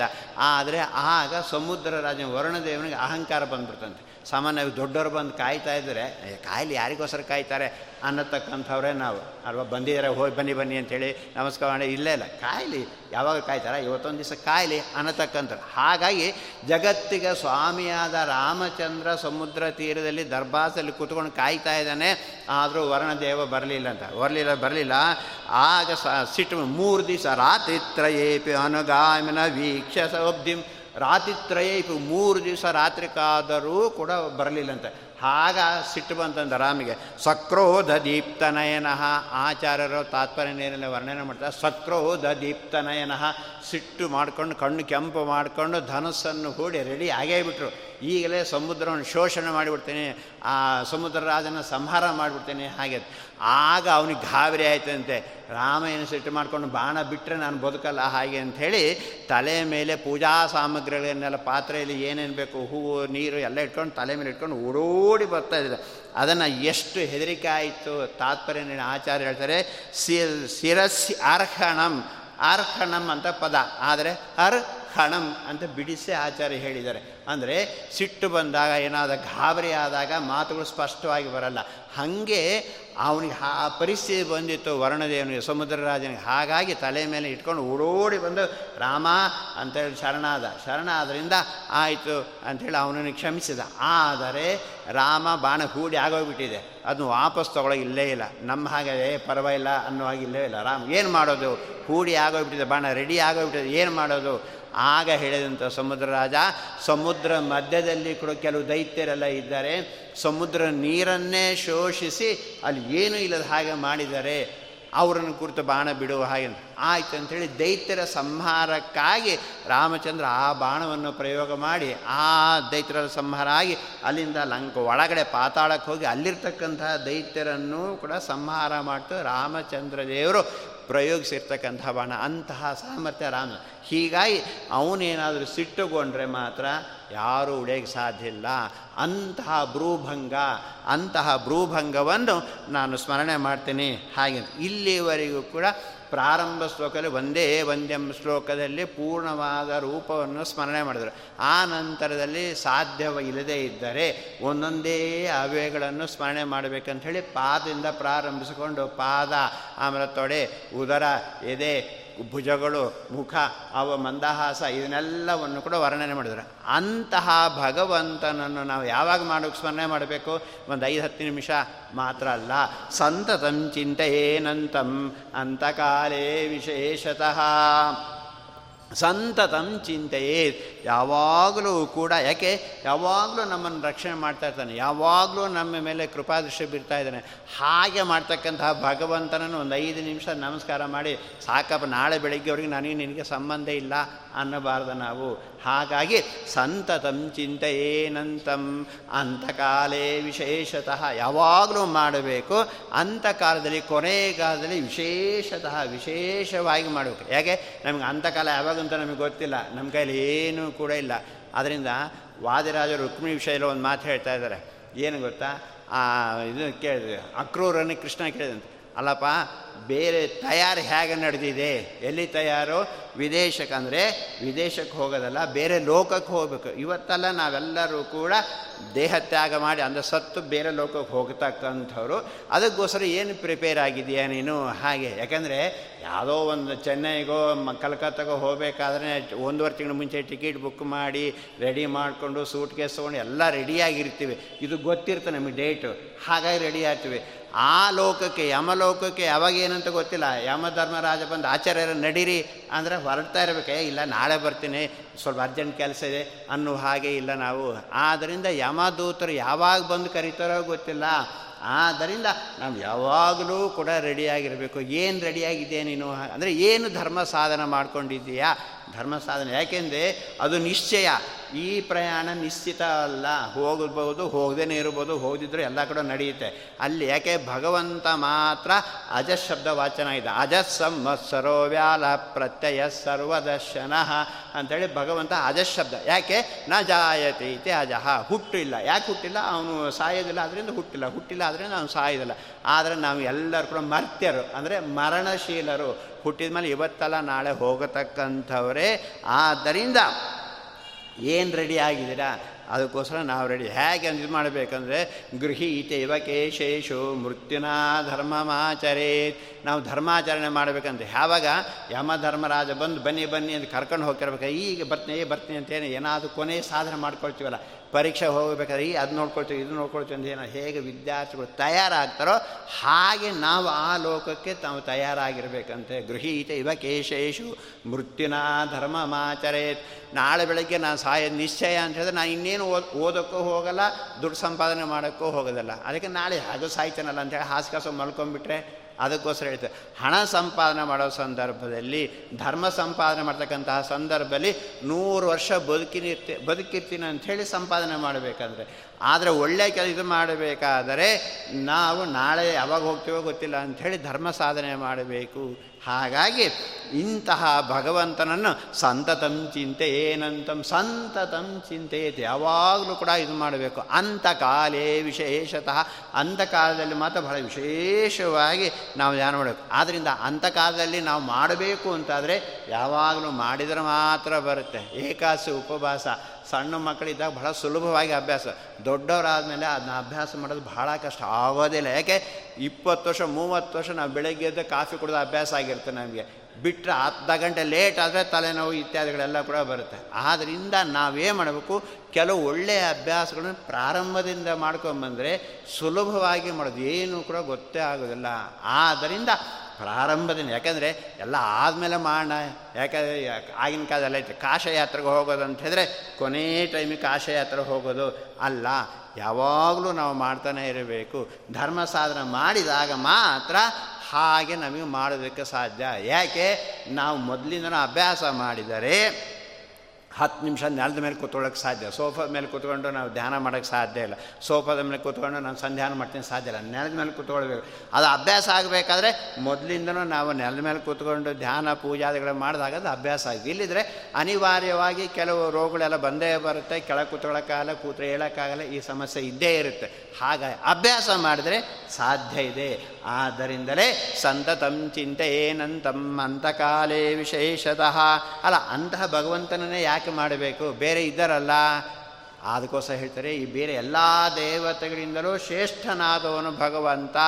ನೈವೋದಾ ಪ್ರಗುಣಂತೋಂತಂ ಯದ್ಗುಣಾನಾಂ ಅಜಾದಯ ಅಜ ಬ್ರಹ್ಮದೇವರು, ರುದ್ರದೇವರು ಎಲ್ಲರೂ ಕೂಡ ಅಂತಹ ಭಗವಂತನನ್ನು ಸ್ತೋತ್ರ ಮಾಡಿ ಮಾಡಿದರೂ ಕೂಡ ಕೊನೆಯಾಗಿಲ್ಲ ಆ ಗುರಿಯನ್ನು ಮುಟ್ಟಿಲ್ಲ. ಇವರೆಲ್ಲರೂ ಕೂಡ ಆ ಭಗವಂತನನ್ನೇ ಮಾಡ್ತಾರೆ, ಆ ಭಗವಂತ ಶ್ರೇಷ್ಠ. ಆದ್ದರಿಂದ ಅಂತಹ ಭಗವಂತನ ಸಂತತಂ ಚಿಂತೆಯೇ, ಯಾವಾಗಲೂ ಕೂಡ ಮಾಡಬೇಕು ನಾವು. ಅಂತ ಒಂದು ಅರ್ಥ ಹೇಳಿ ಸಂತನ ಶಬ್ದಕ್ಕೆ ಯಾವಾಗಲೂ ಅಂತ ಒಂದು ಅರ್ಥ. ಸಮ್ಯಕ್ ತತಂ ವ್ಯಾಪ್ತಂ ಯಾಕೆ ನಾವು ಮಾಡಬೇಕು? ಭಗವಂತ ಎಲ್ಲ ಕಡೆಯಲ್ಲಿ ಕೂಡ ವ್ಯಾಪಿಸ್ಕೊಂಡಿದ್ದಾನೆ. ಭಗವಂತ ಇಲ್ಲದೆ ಇರತಕ್ಕಂತಹ ಸ್ಥಳ ಇಲ್ಲ. ನಮಗಿಂತಹ ಅಂತಹ ಅದ್ಭುತವಾದ ಸಾಮರ್ಥ್ಯ ಉಳ್ಳವನಾಗಿದ್ದಾನೆ ಭಗವಂತ. ಆದ್ದರಿಂದಲೇ ಅಂತಹ ಭಗವಂತನ ನಾವು ಧ್ಯಾನ ಮಾಡಬೇಕು. ಸಂತತಂ ಚಿಂತೆಯೇ ಮತ್ತೆ ಹೇಳ್ತಾ ಇದ್ದಾರೆ ಚಿಂತೆಯ ಇನಂ ಅಂತ ನಾವು ಪದಸ್ತೇವೆ. ಇನಂ ಅಂದರೆ ಸ್ವಾಮಿನಂ ಚಿಂತೆಯ. ಯಾಕೆ? ನಮಗೆ ಅವನು ಸ್ವಾಮಿಯಾಗಿದ್ದಾನೆ. ಆದ್ದರಿಂದ ಅಂತಹ ಭಗವಂತನನ್ನು ನಾವು ಚಿಂತನೆ ಮಾಡಬೇಕು ಅಂತ ನಮಗೆ ಆಚಾರ್ಯರು ಉಪದೇಶವನ್ನು ಮಾಡ್ತಾಯಿದ್ದಾರೆ ಇಂಥ ಹೇಗೆ ಮಾಡಬೇಕು? ಸಂತತಂ ಚಿಂತೆ ಅನಂತಂ ಜಡಭರತವತ್ತು ಜಡಭರತ ಹೇಗೆ ಅವನು ಇಷ್ಟು ಇದು ಮಾಡ್ತೋ ಹಾಗೆ ನಾವು ಇದು ಮಾಡಬೇಕು. ಅಂಥ ಕಾಲದಲ್ಲಿ ಹೇಗೆ ಅಜಾಮಿಳ ಧ್ಯಾನ ಮಾಡಿದ? ಕೊನೆ ಪಶ್ಚಾತ್ತಾಪ, ಮಧ್ಯದಲ್ಲಿ ದಾರಿ ತಪ್ಪಿದ್ರು ಕೂಡ ಕೊನೆಗೆ ಪಶ್ಚಾತ್ತಾಪ ಆಗಿ ಗಂಗಾ ತೀರಕ್ಕೆ ಹೋಗಿ ಯಾವಾಗಲೂ ಧ್ಯಾನ ಮಾಡಿ ಸದ್ಗತಿಯನ್ನು ಪಡೆದ. ಹೇಗೋ ಹಾಗೆ ನಾವು ಕೂಡ ಮಾಡಬೇಕು. ಅಂತಹವನು ಭಗವಂತ. ಹಾಗೆ ಅಂಥೇಳಿ ಇಲ್ಲಿ ಯಾಕೆ ಭಗವಂತ ದೇಶತಃ, ಕಾಲತಃ, ಗುಣತಃ ಅನಂತನಾಗಿದ್ದಾನೆ? ಅಂತಹ ಭಗವಂತನ ಗುಣಗಳನ್ನು ಲಕ್ಷ್ಮೀದೇವಿಗೂ ಎಣಿಸೋಕ್ಕಾಗಿಲ್ಲ. ಈ ಎಲ್ಲ ಕಾರಣಗಳಿಂದಲೂ ಕೂಡ ನಾವು ಭಗವಂತನನ್ನೇ ಮಾಡಬೇಕು ಹೊರತು ಎಲ್ಲ ದೇವರು ಒಂದೇ, ರುದ್ರದೇವರು ಒಂದೇ, ಬ ಎಲ್ಲ ಎಲ್ಲ, ಯಾಕೆಂದರೆ ಕೆಲವರು ಪೂಜೆ ಮಾಡಬೇಕಾದ್ರೆ ಶಾಲಿಗ್ರಾಮನೂ ಇಟ್ಕೊಳ್ತಾರಂತೆ, ಲಿಂಗನೂ ಇಟ್ಕೊಳ್ತಾರಂತೆ, ಗಣೇಶನೂ ಇಟ್ಕೊಂಡು ಯಾವ ದೇವರಿಗೂ ಬೇಜಾರಾಗಬಾರ್ದು ಅಂದರೆ ಎಲ್ಲ ಒಂದೇ ತಟ್ಟೆಯಲ್ಲಿ ಇಟ್ಕೊಂಡು ಮಾಡ್ತಾರೆ.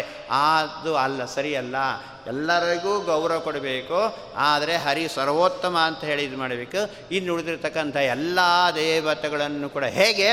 ಹರೇ ಅನುಚರಾಹ, ನೀಚೋಚ್ಚ ಭಾವಂಗತಾಹ. ಹರೆಯ ಅನುಚರರು, ನೀಚೋಚ್ಚ ಭಾವಂಗತರು, ಒಬ್ಬ ನೀಚ ಉಚ್ಚ ಇರ್ತಕ್ಕಂಥದ್ದೆಲ್ಲ ಇದೆ. ಇದು ಅನುಭವ ಸಿದ್ಧವಾಗಿರ್ತಕ್ಕಂಥ ಹಾಗೇ ನಾವು ಮಾಡಬೇಕು. ಯಾಕೆಂದರೆ ಕೆ ಬೇರೆ ದೇವ ಎಲ್ಲ ದೈತ್ಯರು ರಾವಣ, ಕುಂಭಕರ್ಣ, ಹಿರಣ್ಯಾಕ್ಷ ಹಿರಣ್ಯ ಇವರೆಲ್ಲರೂ ಕೂಡ ರುದ್ರದೇವರನ್ನು ಕುರಿತು ತಪಸ್ಸು ಮಾಡಿ ಎಷ್ಟು ವರ್ಷ ತಪಸ್ಸು ಮಾಡಿದ್ದಾರೆ. ಹಿರಣ್ಯಕಶಿಪು ಎಂಥ ತಪಸ್ಸು ಮಾಡಿದ್ದಾರೆ? ಬ್ರಹ್ಮದೇವರ ಖುಷಿಪಟ್ಟಂತೆ ದೇವತೆಗಳಿಗೂ ಮಾಡೋಕ್ಕಾಗದೇ ಇರತಕ್ಕಂಥ ಅಖಂಡವಾದ ತಪಸ್ಸು ಮಾಡಿದರಂತೆ. ಆಗ ಅವನು ತಪಸ್ಸು ಮಾಡ್ತಕ್ಕಂಥ ಇದು ಸಂದರ್ಭ ಕೇವಲ ಹೆಬ್ಬರಳನ್ನು ಮಾತ್ರ ನೆಲಕ್ಕೆ ಇದು ಮಾಡಿ ಸೂರ್ಯನ ನೋಡ್ತಾ ತಪಸ್ಸು ಮಾಡಿದಾಗ ಆ ರ ಕ್ರಿಮಿಕೀಟಗಳೆಲ್ಲ ರಕ್ತ ಮಾಂಸಾದಗಳನ್ನು ತಿಂದು ಹೋದರೂ ಕೂಡ ಎಚ್ಚರಿಕೆ ಆಗಿಲ್ಲ ಅಂತ. ಹಾಗೆ ತಪಸ್ಸು ಮಾಡಿದ್ದಾನೆ. ಹಾಗಾದರೂ ಅವನು ಯಾಕೆ ಸತ್ತ? ಹೇಗೆ ಮಾಡಬೇಕು, ಅವನು ಹಾಗೆ ಮಾಡಿಲ್ಲ. ಹೇಗೆ ಮಾಡಬೇಕು? ಹರಿ ಸರ್ವೋತ್ತಮ ಅನ್ನತಕ್ಕಂತಹ ರೀತಿಯಲ್ಲೇ ಮಾಡಬೇಕು. ಇನ್ನುಳಿತಕ್ಕಂಥ ಎಲ್ಲ ದೇ, ದೇವ, ರುದ್ರಾದ ಎಲ್ಲ ದೇವತೆಗಳು ಹರಿಯ ಅನುಚರರಂತಲೇ ಮಾಡಬೇಕು. ಹಾಗೇನಾದರೂ ಮಾಡಿದರೆ ಅವನು ಖಂಡಿತ ಸದ್ಗತಿ ಆಗ್ತಿತ್ತು. ಯಾಕೆ? ಬೇರೆ ಯಾರೂ ಮಾಡಿದ ಹಾಗೆ ಅವನು, ಎಲ್ಲ ದೈತ್ಯರು ಕೂಡ ಹಾಗೆ. ಬ್ರಹ್ಮದೇವರನ್ನು, ರುದ್ರದೇವರನ್ನು, ಗಣೇಶ ಇತ್ಯಾದಿ ದೇವತೆಗಳನ್ನು ಎಷ್ಟು ಸಾವಿರಾರು ವರ್ಷ ತಪಸ್ಸು ಮಾಡಿದರೂ ಕೂಡ ಅವರ ತಪಸ್ಸು ಯಾಕೆ ಸಾರ್ಥಕವಾಗಿಲ್ಲ? ಹೇಗೆ ಮಾಡಬೇಕೋ ಅವ್ರು ಹಾಗೆ ಮಾಡಿಲ್ಲ. ಮಾಡೋದು ಎಷ್ಟು ಮುಖ್ಯನೋ ಹೇಗೆ ಹೇಳಿದ್ರೆ ಹಾಗೆ ಮಾಡೋದಕ್ಕೆ ಡಾಕ್ಟ್ರ್ ಹೇಳಿರ್ತಾರೆ, ಇದನ್ನು ಊಟ ಆದಮೇಲೆ ತೊಗೊಳ್ಳಿ ಔಷಧ ಅಂತ ಹೇಳಿರ್ತಾರೆ. ಯಾ ತೊಗೊಂಡ್ರೆ ಆಯಿತು ಅಂತ ನಾವು ಬೆಳಗ್ಗೆ ತೊಗೊಂಡ್ರೆ ಪರಿಣಾಮ ಪೂರ್ತಿಯಾಗಿ ಬೀರೋದಿಲ್ಲ. ಅದರಿಂದ ತೊಂದರೆನೂ ಆಗಬಹುದು ಆದ್ದರಿಂದ ತೊಗೊಳ್ಳೋದು ಎಷ್ಟು ಮುಖ್ಯನೋ ಅವ್ರು ಹೇಳಿದ ಹಾಗೆ ತೊ ಯಾಕೆ ಊಟ ಆದಮೇಲೆ ತೊಗೊಳ್ಬೇಕು. ಇಲ್ಲದಿದ್ದರೆ ನಮ್ಗೆ ಇನ್ನೇನು ಆಗಿ ವಾಂತಿ ಗಿಂತಾಗಿ ಇನ್ನೂ ಸಮಸ್ಯೆನೂ ಕೂಡ ಆಗ್ಬೋದು. ಹಾಗೆ ಅವ್ರು ಹೇಳಿದಾಗ ಆದ್ದರಿಂದ ನಮಗೆ ಇಲ್ಲಿ ವೈದ್ಯರಂದ್ರೆ ಯಾರು? ಆಚಾರ್ಯರು. ಆಚಾರ್ಯರು ಹೇಗೆ ಹೇಳಿದಾರೋ ಹಾಗೇ ಮಾಡಬೇಕು. ಆವಾಗ ಮಾತ್ರ ನಮಗೆ ಭಗವಂತನ ಅನುಗ್ರಹ ಆಗೋದಕ್ಕೆ ಸಾಧ್ಯ. ಹಾಗೆ ಅಂಥೇಳಿ ಅನಂತಮ್ ಅಂತ ವಿರಾಟ ರೂಪ, ಅಂತಹ ವಿರಾಟ ರೂಪವನ್ನು ಕೂಡ ನಾವು ಚಿಂತನೆ ಮಾಡಬೇಕು ಅಂಥೇಳಿ ವಿಷ್ಣು ಸಹಸ್ರನಾಮ ಅನಂತ ಶಬ್ದದಲ್ಲಿದೆ ಅನಂತೋ ಸುಖದೋ ನೈಕದೋ ಗ್ರಜ ಅನಂತರೂಪೋನಂತ ಶ್ರೀಜಿತಮನ್ನು ಭಯಾಪಹ ಅಂತೇಳಿ ವಿಷ್ಣು ಸಹಸ್ರ ಬಂದಿದೆ. ಇಲ್ಲಿ ಹೇಳಿ ಇನ್ನೊಂದು ಅರ್ಥವನ್ನು ಕೂಡ ಅಂತಕಾಲೆ ಅಂದರೆ ಶತ್ರು ಸಂಹಾರ ಕಾಲೆ ಅಂತ ಇನ್ನೊಂದು ಅರ್ಥ.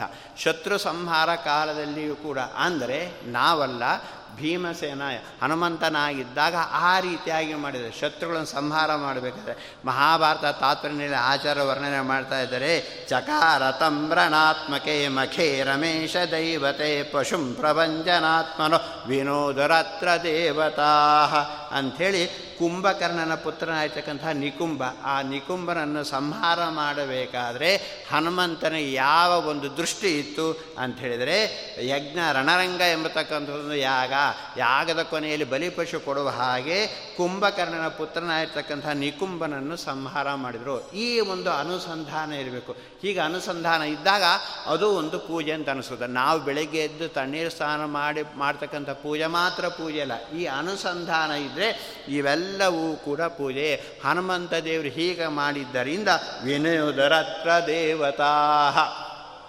ಎಲ್ಲ ದೇವತೆಗಳು ಕೂಡ ಬಹಳ ಸಂತೋಷಪಟ್ಟಂತೆ ಹಾಗಾಗಿ ಈ ಒಂದು ಅನುಸಂಧಾನ ಇರಬೇಕು. ಶತ್ರುಗಳನ್ನು ಸಂಹಾರ ಮಾಡಬೇಕಾದರೂ ಕೂಡ ಈ ಒಂದು ಒಳ್ಳೆಯ ಅನುಸಂಧಾನ ಇದ್ದರೆ ಅದು ಪುಣ್ಯ ಬರುತ್ತೆ. ಒಬ್ಬ ಅಧ್ಯಾಪಕ ಶಿಕ್ಷೆ ಮಕ್ಕಳಿಗೆ ವಿದ್ಯಾರ್ಥಿಗಳು ಓದಿಲ್ಲ ಅಂತ ಶಿಕ್ಷೆ ಮಾಡ್ತಾನೆ. ಆಗ ಅವನದೇನು ತಪ್ಪಿಲ್ಲ. ಅದೇ ಜನ ತನ್ನ ಸ್ವಂತ ಏನೋ ದ್ವೇಷ, ಅವ್ರ ಮೇಲೋ, ಆ ತಂದೆ ಮೇಲೋ ದ್ವೇಷದಿಂದ ಸಿಕ್ಕಿದ ಅವಕಾಶದಿಂದ ಚೆನ್ನಾಗಿ ಹೊಡೆದ್ರೆ ಅದು ಅವನು ತಪ್ಪಾಗುತ್ತೆ.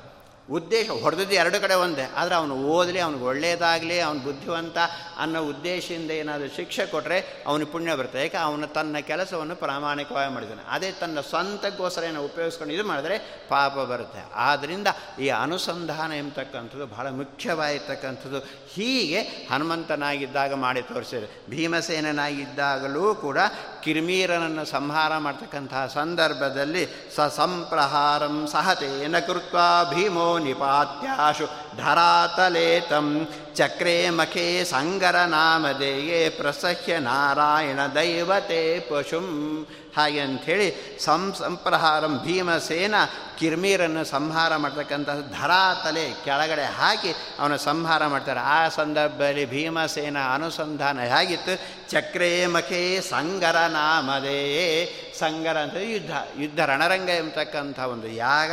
ಯಾಗದ ಕೊನೆಯಲ್ಲಿ ಇವನು ಕೊಡ್ತಕ್ಕಂಥ ಬಲಿಪಶು ಹಾಗೆ ಅಂಥೇಳಿ ಆಗಿನ ಯುಗಾನುಸಾರವಾಗಿ ಬಲಿಪಶು ಅಂಥೇಳಿ ಅವನನ್ನು ಸಂಹಾರ ಮಾಡಿದ್ರಿಂದ ಯಾಕೆ? ಭಗವಂತನ ಪ್ರೀತಿ ಆಗಲಿ ಅಂಥೇಳಿ ಹೀಗೆ ಅನುಸಂಧಾನ ಇದ್ದರೆ ಅದು ಒಂದು ಪೂಜೆ. ನಾವು ಮಾಡ್ತಕ್ಕಂಥ ಕೆಲಸನೂ ಅಷ್ಟೇ. ನಾವು ಬೆಳಗ್ಗೆ ಎದ್ದು ಒಂದು ಗಂಟೆ ಪೂಜೆ ಮಾಡೋದ್ರ ಜೊತೆಗೆ ನಮ್ಮ ಪಾಲಿಗೆ ಬಂದಿರತಕ್ಕಂತಹ ಕೆಲಸವನ್ನು ನಾವು ಪ್ರಾಮಾಣಿಕವಾಗಿ ಮಾಡಿದ್ರೆ ಅದು ಒಂದು ಪೂಜೆ ಅಂತ ಅನಿಸ್ಕೊಳುತ್ತೆ.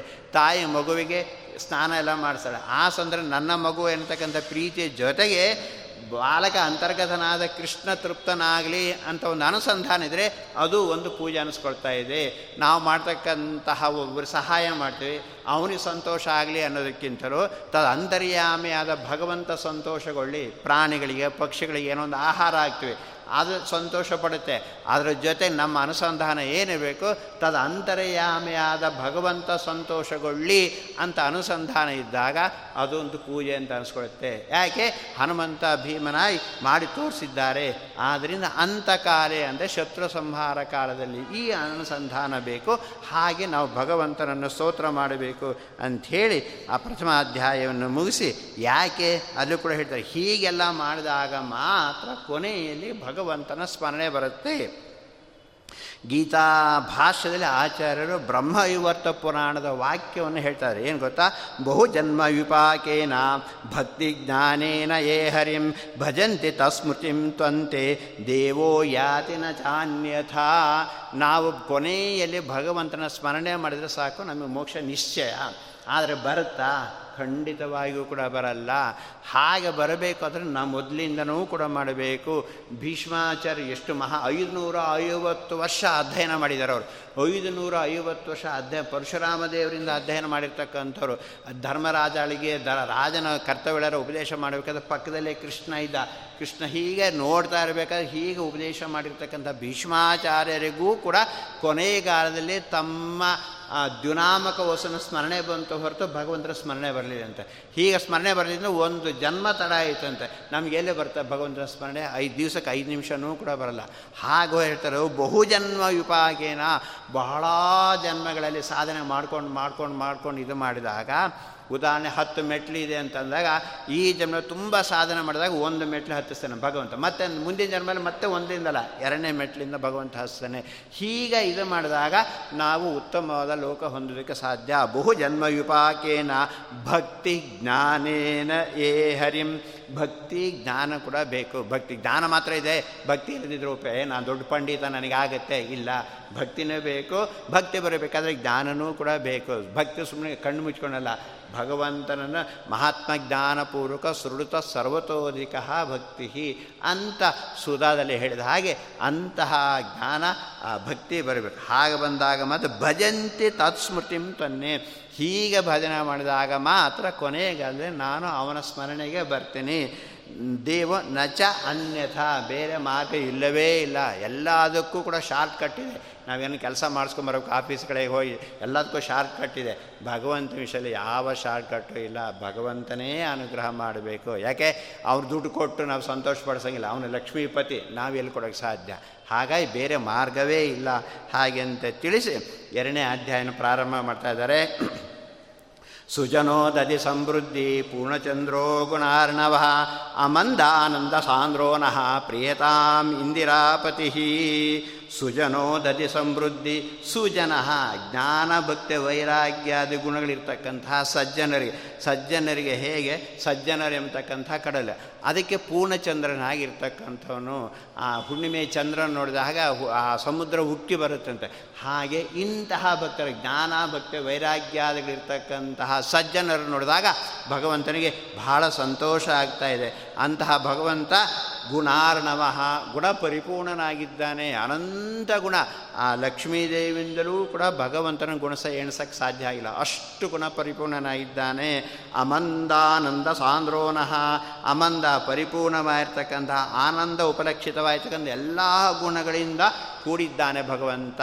ಅಂತಹ ಭಗವಂತ ನಹ ಪ್ರಿಯತಾಂ ಇಂದಿರಾಪತಿ. ಇಂದಿರಾಪತಿ ಇಲ್ಲಿ ಕೂಡ ನೋಡಿ. ಇಂದಿರಾಪತಿ, ಬೇರೆ ಭಗವಂತ ಹೇಳಿದ ಲಕ್ಷ್ಮೀಪತಿಯಾಗಿರ್ತಕ್ಕಂಥ ಭಗವಂತ ನಹ ಪ್ರಿಯತಾಂ, ನಮಗೆ ಪ್ರಸನ್ನನಾಗಲಿ, ಹಾಗೆ ಅಂತ ಇದು ಮಾಡಿ, ಇನ್ನು ಹೇಗೆ ಇರ್ತಕ್ಕಂಥವನು ಭಗವಂತ ಹೇಳ್ತಾ ಇದ್ದಾರೆ, ರಮಾ ಚಕೋರಿ ವಿಧವೇ ದುಷ್ಟ ದರ್ಪೋದವನ್ಹೇ ಸತ್ಪಾಂಚ ಜನಗೇಹಾಯ, ನಮೋ ನಾರಾಯಣಾಯತೆ, ಹೇ ನಾರಾಯಣ, ತೇ ನಮಃ, ನಿನಗೆ ನಮಸ್ಕಾರ. ನಿನಗೆ ನಮಸ್ಕಾರ ಅನ್ಬೇಕಾದ್ರೆ ಏನು ವಿಶೇಷ ಗೊತ್ತಾ? ನಿನಗೆ ಅಂತ ಹೇಳ್ಬೇಕಾ ವ್ಯಕ್ತಿ ಎದುರಿಗಿರಬೇಕು. ಎದುರಿಗಿದ್ದಾಗ ಮತ್ತೆ ನಿಂಗೆ ನಮಸ್ಕಾರ ಅಂತ ಹೇಳ್ತಾರೆ. ಅಂದರೆ ಮಧ್ವಾಚಾರ್ಯಕ್ಕೆ ಭಗವಂತ ಎದುರಿಗೆ ಕಾಣ್ತಾ ಇದ್ದ. ಆದ್ದರಿಂದ ಹೇ ಭಗವಂತ, ಹೇ ನಾರಾಯಣ, ತೇ ನಮಃ, ನಿನಗೆ ನಮಸ್ಕಾರ. ಅಂದರೆ ಭಗವಂತನನ್ನು ಸಾಕ್ಷಾತ್ತಾಗಿ ಕಾಣ್ತಕ್ಕಂಥ ಕಂಡವರಲ್ಲ, ಯಾವಾಗಲೂ ಕಾಣ್ತಕ್ಕಂಥವ್ರು ಆಚಾರ್ಯರು. ಅಂತಹ ಆಚಾರ್ಯ ಹೇಳ್ತಾ ಇದ್ದಾರೆ, ರಮಾ ಚಕೋರಿ ವಿಧವೇ. ರಮಾ ಎಂತಕ್ಕಂಥ ಚಕೋರ ಪಕ್ಷಿಗೆ ವಿಧು ಅಂದರೆ ಚಂದ್ರನ ಹಾಗೆ. ಚಕೋರ ಪಕ್ಷಿ ಯಾವಾಗಲೂ ಕೂಡ ವಿದುರುವಹ ಚಂದ್ರ ಇವ. ಅಲ್ಲಿ ಯಾವಾಗಲೂ ಬ ಚನ್ನ ಚಕೋರ ಪಕ್ಷಿ ಚಂದ್ರನ ನೋಡಿ ಭಾಳ ಸಂತೋಷ ಪಡ್ತಕ್ಕಂಥ. ಹಾಗೆ ರಮ ಎಂಬತಕ್ಕಂಥ ಚಕೋರ ಪಕ್ಷಿಗೆ ಚಂದ್ರನಾಗಿರ್ತಕ್ಕಂಥ ಲಕ್ಷ್ಮೀದೇವಿ ಯಾವಾಗಲೂ ಭಗವಂತನ ಧ್ಯಾನ ಮಾಡ್ತಕ್ಕಂಥವಳು. ಮೋಕ್ಷ ಆದಮೇಲೆ ಇನ್ನೇನು ಭಗವಂತ ಮುಲಾಜ್ ಯಾಕಂದರೆ ನಾವು ಕೆಲಸಕ್ಕೋಸ್ಕರ ಒಬ್ಬರು ಮುಲಾಜ್ ಹಿಡಿತೀವಿ. ಕೆಲಸ ಆದಮೇಲೆ ಅವನದೇನು ಮುಲಾಜು? ಅಲ್ಲ, ಯಾವಾಗಲೂ ಕೂಡ ಸೇವೆ ಮಾಡ್ತಕ್ಕಂಥವಳು ಲಕ್ಷ್ಮೀದೇವಿ. ಆದ್ದರಿಂದ ರಮಾ ಎಂಬತಕ್ಕಂಥ ಚಕೋರ ಪಕ್ಷಿಗೆ ಚಂದ್ರನ ಹಾಗೆ ಇರತಕ್ಕಂಥವನು ಭಗವಂತ. ಹೈನ್ಯ ಆಗಿರ್ತಾನೆ, ದುಷ್ಟ ದರ್ಪೋದವನ್ನೇ. ದುಷ್ಟರು ಯಾರು? ದೈತ್ಯರು. ಆ ದೈತ್ಯರ ರಾಕ್ಷಸರಿಗೆ ಕಡಲಿಗಿಚ್ಚಿನಂತೆ ಇರ್ತಕ್ಕಂಥ ಕಡಲಿಗಿಚ್ಚು ಅಂದರೆ ಏನು ಗೊತ್ತಾ? ಸಮುದ್ರ ಮಧ್ಯದಲ್ಲಿರ್ತಕ್ಕಂಥ ಬೆಂಕಿ. ಸಾಮಾನ್ಯವಾದ ಬೆಂಕಿ ಆದರೆ ನೀರು ಹಾಕಿದಾಗ ಆರಿ ಹೋಗುತ್ತೆ. ಸಮುದ್ರ ಮಧ್ಯದಲ್ಲಿರ್ತಕ್ಕಂತಹ ಬೆಂಕಿ ಆ ನೀರನ್ನೇ ಸುಟ್ಟು ಹಾಕಿಬಿಡುತ್ತೆ. ಅಂತಹ ಒಂದು ಸಾಮರ್ಥ್ಯ ಸಮುದ್ರ ಮಧ್ಯ ಇರ್ತಕ್ಕಂತಹ ಬೆಂಕಿ. ಅದು ಆ ನೀರನ್ನು ಅಲ್ಲಿರ್ತಕ್ಕಂಥ ಪ್ರಾಣಿಗಳನ್ನು ನಾಶ ಮಾಡ್ತಕ್ಕಂಥದ್ದು. ಹಾಗೆ ರಾಮಚಂದ್ರ ಭಗವಂತ ಹೇಗೆ ದುಷ್ಟರು ಯಾರ್ಯಾರಿದ್ದಾರೆ ಎಲ್ಲರನ್ನೂ ಕೂಡ ನಾಶ ಮಾಡ್ತಕ್ಕಂಥವ್ನು. ಯಾಕೆಂದರೆ ಬ್ರಹ್ಮಾದಿ ದೇವತೆ, ರುದ್ರದೇವರು, ಬ್ರಹ್ಮದೇವರು ಎಲ್ಲ ದೈತ್ಯರಿಗೂ ಕೂಡ ಸುಲಭವಾಗಿ ಹೊರ ಕೊಟ್ಬಿಡ್ತಾರೆ. ಹಿರಣ್ಯಕಶು ಎಷ್ಟು ವರ್ಷ ತಪಸ್ಸು ಮಾಡಿ ಆ, ಬ್ರಹ್ಮದೇವರು ಅದು. ವತ್ಸ, ಕೇಳು, ಏನು ಬೇಕು ನೀನು ಕೇಳು ಅಂತ. ಆಗ ಆ ಹಿರಣ್ಯಕಶ್ಯಪ ಏನು ಕೇಳಿ ಗೊತ್ತಾ? ನನಗೆ ಮರಣನೇ ಬೇಡ ಅಂತ ಕೇಳು. ನೋಡಪ್ಪ, ಹಾಗೆ ಹೊರ ಕೊಡ್ತಕ್ಕಂಥ ಸಂಪ್ರದಾಯ ಇಲ್ಲ, ಬೇರೆ ಏನಾದರೂ ಕೇಳು ಹಾಗೆ ಭಾರೀ ಆಲೋಚನೆ ಮಾಡಿ ಏನೇನು ಸಾಧ್ಯನೋ ದೈತ್ಯರಿಂದ ಸಾಯಬಾರ್ದು, ದೇವತೆಗಳಿಂದ ಸಾಯಬಾರ್ದು, ಮನುಷ್ಯರಿಂದ ಸಾಯಬಾರ್ದು, ಪ್ರಾಣಿಗಳಿಂದ ಸಾಯಬಾರ್ದು, ಆಯುಧಗಳಿಂದ ಸಾಯಬಾರ್ದು, ಹೊರಗೆ ಸಾಯಬಾರ್ದು, ಒಳಗೆ ಸಾಯಬಾರ್ದು, ಏನೇನು ಸಹಿತ ಎಲ್ಲವನ್ನು ಸರಿಸ ಬ್ರಹ್ಮದೇವರು ತಥಾಸವನ್ನು ಯಾಕೋ ಡೌಟ್ ಬಂತು. ಕೊನೆಗೆ ಹೇಳಿದಂತೆ, ಬ್ರಹ್ಮ, ನೀನು ಸೃಷ್ಟಿ ಮಾಡಿರ್ತಕ್ಕಂಥ ಪ್ರಾಣಿಗಳಿಂದಲೇ ನನಗೆ ಮರಣ ಬೇಡ. ಬ್ರಹ್ಮದೇವರು, ಅದಕ್ಕೂ ತಥಾಸ್ತು ಅಂದರೆ ಯಾಕೆ? ಬ್ರಹ್ಮದೇವರಿಗೆ ಕೂಡ ಗೊತ್ತು. ನೀನು ಕೇಳಿದ್ದೇನೋ, ನಾನು ಸೃಷ್ಟಿ ಮಾಡಿದ ಪ್ರಾಣಿಗಳಿಂದ ಮರಣ ಬೇಡ ಅಂತ ಹೇಳ್ತೀವಿ. ನನ್ನನ್ನೇ ಸೃಷ್ಟಿ ಮಾಡಿದ ಇನ್ನೊಂದು ಪ್ರಾಣಿ ಇದೆ ಅದರಿಂದ ನಿಮಗೆ ಮರಣ ನಿಶ್ಚಯ. ಹಾಗೆ ಹೇಳಿ ಬ್ರಹ್ಮದೇವರುಗಳು ಕೂಡ ಗೊತ್ತು. ಹಾಗೆ ಇರ್ತಕ್ಕಂಥ ಆದ್ದರಿಂದ ಭಗವಂತ ಹೇಗಿರ್ತಕ್ಕಂಥ ಬ್ರಹ್ಮದೇವರು, ರುದ್ರದೇವರು ಏನೇ ವರ ಕೊಟ್ಟರೂ ಕೂಡ ಅದನ್ನು ಮೀರಿ ಸಂಹಾರ ಮಾಡ್ತಕ್ಕಂತಹ ಸಾಮರ್ಥ್ಯ ಭಗವಂತನಿಗಿದೆ. ಆದ್ದರಿಂದ ದುಷ್ಟ ದರ್ಪೋದ ವನ್ಹಯೇ ಕಡೆಲಗೆಚ್ಚಿನಂತೆ ಇರ್ತಕ್ಕಂಥವನು ಭಗವಂತ. ಸತ್ಪಾಂತ ಜನಗೇಹಾಯ. ಸಜ್ಜನರಿಗೆ ಮನೆ ಹಾಗೆ, ಅಂದರೆ ಏನರ್ಥ? ಸಜ್ಜನರು ನಾನಾ ವಿಧವಾದ ಪ್ರತಿಯೊಂದು ಜನ್ಮ, ಯಾಕೆಂದರೆ ಮಗು ಹಗಲೆಲ್ಲ ಆಡಾಡಾಡಿ ಸುಸ್ತಾಗತ್ತೆ. ತಾಯಿ ಏನು ಮಾಡ್ತಾಳೆ? ಆ ಮಗುನ ಕರ್ಕೊಂಡು ತೊಡೆ ಮೇಲೆ ಹಾಕ್ಕೊಂಡು ಒಳ್ಳೆ ವಿಶ್ರಾಂತಿ ನಿದ್ದೆ ಬರೆಸಿ ಊಟ ಮಾಡಿಸಿ ನಿದ್ದೆ ಬರೆಸ್ತಾಳೆ ಹಾಗೆ ಸಜ್ಜನರು ಕೂಡ ಅನಂತ ಬೇಕಾದ ಜನ ಹುಟ್ಟುತ್ತಾರೆ ಸಾಯ್ತಾರೆ, ಹುಟ್ತಾರೆ, ಸಾಯ್ತಾರೆ. ಸಜ್ಜನರು ಪ್ರತಿಯೊಂದು ಜನ್ಮದಲ್ಲಿ ಕೂಡ ಭಾಳ ಕಷ್ಟಪಟ್ಟು ಕಷ್ಟಪಟ್ಟು ಭಗವಂತನ ಧ್ಯಾನ ಎಲ್ಲ ಮಾಡಿದ್ದಾರೆ. ಅಂತಹ ಕಷ್ಟಪಟ್ಟು ಪ್ರತಿಯೊಂದು ಜನ್ಮದಲ್ಲಿ ಸಾಮಾನ್ಯ ನಾವು ಆರಾಮ ಸುಖವಾಗಿರ್ತೀವಿ. ಆದರೆ ಜ್ಞಾನಿಗಳು, ತಪಸ್ಸುಗಳು ಪ್ರತಿಯೊಂದು ಜನ್ಮ ಪ್ರತಿ ಪ್ರತಿ ದಿವಸವೂ ಕೂಡ ಅನುಷ್ಠಾನ, ಧರ್ಮಾಚರಣೆ ಅದೆಲ್ಲ ಮಾಡಿ ಮಾಡಿ ವಿಪರೀತ ಕಷ್ಟಪಟ್ಟಿರ್ತಾರೆ. ಅಂತಹ ಜನರಿಗೆ ಗೇಹಾಯ, ಮನೆ ಹಾಗೆ ಇರ್ತಕ್ಕಂಥ ನಾವೆಲ್ಲ ಬೆಳಗ್ಗೆಲ್ಲ ಹೋಗಿ ಎಲ್ಲ ಕಷ್ಟಪಟ್ಟು ದುಡ್ಕೊಂಬರ್ತೀವಿ. ಮನೆಗೆ ಬಂದು ಆರಾಮಾಗಿ ವಿಶ್ರಾಂತಿ ತೆಗೆದುಕೊಳ್ತೀವಿ. ಹಾಗೆ ಸಜ್ಜನರ ಪರ, ಎಲ್ಲರಿಗೂ ವಿಶೇಷವಾಗಿ ಸಜ್ಜನರಿಗೆ ಗೇಹಾಯ, ಮನೆ ಹಾಗೆ ಇರ್ತಕ್ಕಂಥ ಅವರಿಗೆ ವಿಶ್ರಾಂತಿ ಧಾಮನಾಗಿದ್ದಾನೆ ಭಗವಂತ. ಅಂತಹ ಭಗವಂತ, ನಮೋ ನಾರಾಯಣಾಯತೆ. ಹೇ ನಾರಾಯಣ, ತೇ ನಮಃ. ನಿನಗೆ ನಮಸ್ಕಾರ. ಹಾಗೆ ಅಂಥೇಳಿ ಈ ಶ್ಲೋಕದಲ್ಲಿ ಮೂರು ಪದಗಳನ್ನು ಹೇಳಿದ್ದಾರೆ. ರಮ ಚಕೋರಿ ವಿಧವೆ ದುಷ್ಟದರ್ಪೋದವನ್ನಹೇ. ಸತ್ಪಾಂತ ಜನಗೇಹಾಯ ಈ ಮೂರು ವಿಶೇಷಣ ಹೇಳಿದ್ದಾರೆ. ಆ ಮೂರು ವಿಶೇಷಣ ಕೂಡ ನಾರಾಯಣ ಶಬ್ದದಿಂದಲೇ ಅರ್ಥ ಆಗ್ತಾ ಇದೆ. ಹಾಗೆ ಅಂಥೇಳಿ ಪ್ರಾರಂಭದ ಶಬ್ದ ರಮಾ ಚಕೋರಿ ವಿಧವೆ. ರಮಾ ಎಂಬತಕ್ಕಂಥ ಚಕೋರ ಪಕ್ಷಿಗೆ ಚಂದ್ರನಾಗಿ ಇರ್ತಕ್ಕಂಥವನು ಭಗವಂತ. ಅಂದರೆ ರಮಾದೇವಿಗೂ ಲಕ್ಷ್ಮಿ ಭಗವಂತನ ಲಕ್ಷ್ಮೀದೇವಿಗೂ ಸಂತೋಷವನ್ನು ಕೊಡ್ತಾ ಇದ್ದಾನೆ. ಅದು ಹೇಗೆ? ನಾರಾಯಣ ಶಬ್ದವನ್ನು ಬಿಡಿಸ ಇವರು ವಿಜಯೇಂದ್ರ ತೀರ್ಥರು ನೂರ ಮೂವತ್ತು ಅರ್ಥವನ್ನು ಹೇಳಿದ್ದಾರೆ ನಾರಾಯಣ ಶಬ್ದಕ್ಕೆ. ಮುಂದೆ ವಿಶೇಷವಾಗಿ ಅರ್ಥಗಳೆಲ್ಲ ಕೂಡ ಬರ್ತಾ ಇದೆ. ನಾರಾಯಣ ಶಬ್ದದ ಅರ್ಥವನ್ನು ನಾವು ಆಲೋಚನೆ ಮಾಡಿದರೆ, ವಿಮುಕ್ತ ದುಃಖ ಸುಖಿನೋ ಭವಂತಿ. ನಮ್ಮ ಎಲ್ಲ ಕಷ್ಟಗಳು ಪರಿಹಾರ ಆಗಿ ನಾವು ಕೂಡ ಸುಖಿಲಾಯಿತು. ಅಂಥ ವಿಶಿಷ್ಟವಾಗಿರ್ತಕ್ಕಂಥ ಶಬ್ದ, ನಾರಾಯಣ ಶಬ್ದ. ಆ ನಾರಾಯಣ ಶಬ್ದ ಅರ್ಥವನ್ನು ಹೇಳ್ತಾ ಇದ್ದಾರೆ. ನಾರ ಅಂದರೆ ಲಕ್ಷ್ಮೀದೇವಿ ಅಂತ ಅರ್ಥ. ಅಂತಹ ಲಕ್ಷ್ಮೀದೇವಿ ಆಯನ, ಆಶಯನಾಗಿದ್ದಾನೆ. ಸುಖವನ್ನು ಕೊಟ್ಟು ಅವಳಿಗೂ ಕೂಡ ಆಶಯನಾಗಿದ್ದಾನೆ ಭಗವಂತ. ಆದ್ದರಿಂದ ರಮಾ ಎಂಬತಕ್ಕಂಥ ಚಕೋರ ಪಕ್ಷಿಗೆ ಚಂದ್ರನಾಗೆ ಸಂತೋಷ ಕೊಡ್ತಾನಲ್ಲ, ಅದೇನೇ ಈ ಅರ್ಥ ಕೂಡ ಹೇಳ್ತದೆ. ನಾರ ಅಂದರೆ ಲಕ್ಷ್ಮೀದೇವಿ, ಅಂತಹ ಲಕ್ಷ್ಮೀದೇವಿ ಅಯನಃ ಆಶ್ರಯನಾಗಿದ್ದಾನೆ ಆದ್ದರಿಂದ ಭಗವಂತ ನಾರಾಯಣ ಶಬ್ದ ವಾಚನಾಗಿದ್ದಾನೆ ಇನ್ನೊಂದು ಅರ್ಥ ಹೇಳ್ತಾರೆ ನಾರ ಅಂದರೆ ನರಭಕ್ಷಕರಾಗಿರ್ತಕ್ಕಂಥ ಯಾರು? ದೈತ್ಯರು, ರಾಕ್ಷಸರು. ಅಂತಹ ಅವನಿಗೆ ಆಯನ ಅಂದರೆ ನರಕಾದಿ ಅನರ್ಥಗಳನ್ನು ಕೊಡ್ತಕ್ಕಂಥ ಅವರನ್ನು ಸಂಹಾರ ಮಾಡಿ ಅಂದಂಥ ಮಸನ್ನು ಕೊಡ್ತಕ್ಕಂಥ ಇಲ್ಲಿ ದುಷ್ಟ ದರ್ಪೋದವನ್ನೇ ದುಷ್ಟ ದೈತ್ಯರಿಗೆ ಕಡಲೆಗೆಚ್ಚಿನ ಹಾಗೆ ಅಂದರೆ ಅದನ್ನು ಅವರನ್ನು ಸಂಹಾರ ಮಾಡ್ತಕ್ಕಂಥವನು ಭಗವಂತ. ಅದೇ ಅರ್ಥವನ್ನು ನಾರಾಯಣ ಶಬ್ದ ಹೇಳ್ತಾ ಇದೆ. ನಾರ ಅಂದರೆ ನರನ ಭಕ್ಷಕರಾಗಿರ್ತಕ್ಕಂಥ ದೈತ್ಯರು, ಅವರಿಗೆ ನರಕಾದಿ ಅನರ್ಥಗಳನ್ನು ಕೊಡ್ತಕ್ಕಂಥ ಭಗವಂತ. ಇನ್ನೊಂದು ಅರ್ಥವನ್ನು ಹೇಳ್ತಾ ನಾ, ರಮ, ಸತ್ಪ ಅಂತ ಜನಗೇಹಾಯ ಸತ್ಪ ಅಂತ ಸಜ್ಜನರಿಗೆ ಮನೆ ಹಾಗಿರ್ತಕ್ಕಂಥವ್ರು ಅಂತ. ನಾರ ಅಂತ ಮುಕ್ತ ಜೀವಿಗಳು ಅಂತ ಒಂದು ಅರ್ಥ. ನಾವು ಮುಕ್ತ ಜೀವಿಗಳು ವಿಶೇಷವಾಗಿ ಅವರಿಗೆ ಆಶೆ ಏನಾಗಿದ್ದಾನೆ, ಭಗವಂತ ಮುಕ್ತಿಯಲ್ಲಿಯೂ ಕೂಡ ನಮಗಿಂತ ಬೇರೆಯಾಗಿ ನಮಗೆ ಅನುಗ್ರಹ ಮಾಡ್ತಾನೆ. ಅಲ್ಲಿಯೂ ಕೂಡ ಮೋಕ್ಷ, ಆನಂದವನ್ನು ಕೊಡ್ತಾನೆ. ಇಲ್ಲಿ ಮಾತ್ರ ಕೊಡ್ತಾನೆ. ಅಂದರೆ ಭಗವಂತ ಇಲ್ಲಿಯೂ ಜೀವಾತ್ಮ, ಪರಮಾತ್ಮ ಬೇರೆ, ಮೋಕ್ಷದಲ್ಲಿಯೂ ಕೂಡ ಜೀವಾತ್ಮ, ಪರಮಾತ್ಮ ಅಲ್ಲಿ ಯಾಕೆಂದರೆ ಏಕೀಭವಂತಿ ಒಂದಾಗ್ತಾರೆ. ಅಲ್ಲ ಅಲ್ಲಿ ಸಂತೋಷ ಭಗವಂತ ಕೊಡ್ತಾನೆ, ನಾವು ಸ್ವೀಕಾರ ಮಾಡ್ತೇವೆ. ಅದರಿಂದ ಕೊಡೋನು ಬೇರೆ, ತಗೊಳ್ಳೋನು ಬೇರೆ. ಆದ್ದರಿಂದ ಭಗವಂತ ಅವರಿಗೂ ಕೂಡ ಆನಂದವನ್ನು ಕೊಡ್ತಾ ಇದ್ದಾನೆ. ಆದ್ದರಿಂದ ಭಗವಂತ ನಾರಾಯಣ ಶಬ್ದ ವಾಚನಾಗಿದ್ದಾನೆ ಅಂತ ತಿಳಿಸಿ ಅಂತಹ ಭಗವಂತ ಏನು ಮಾಡ್ತಾ ಇದ್ದಾನೆ?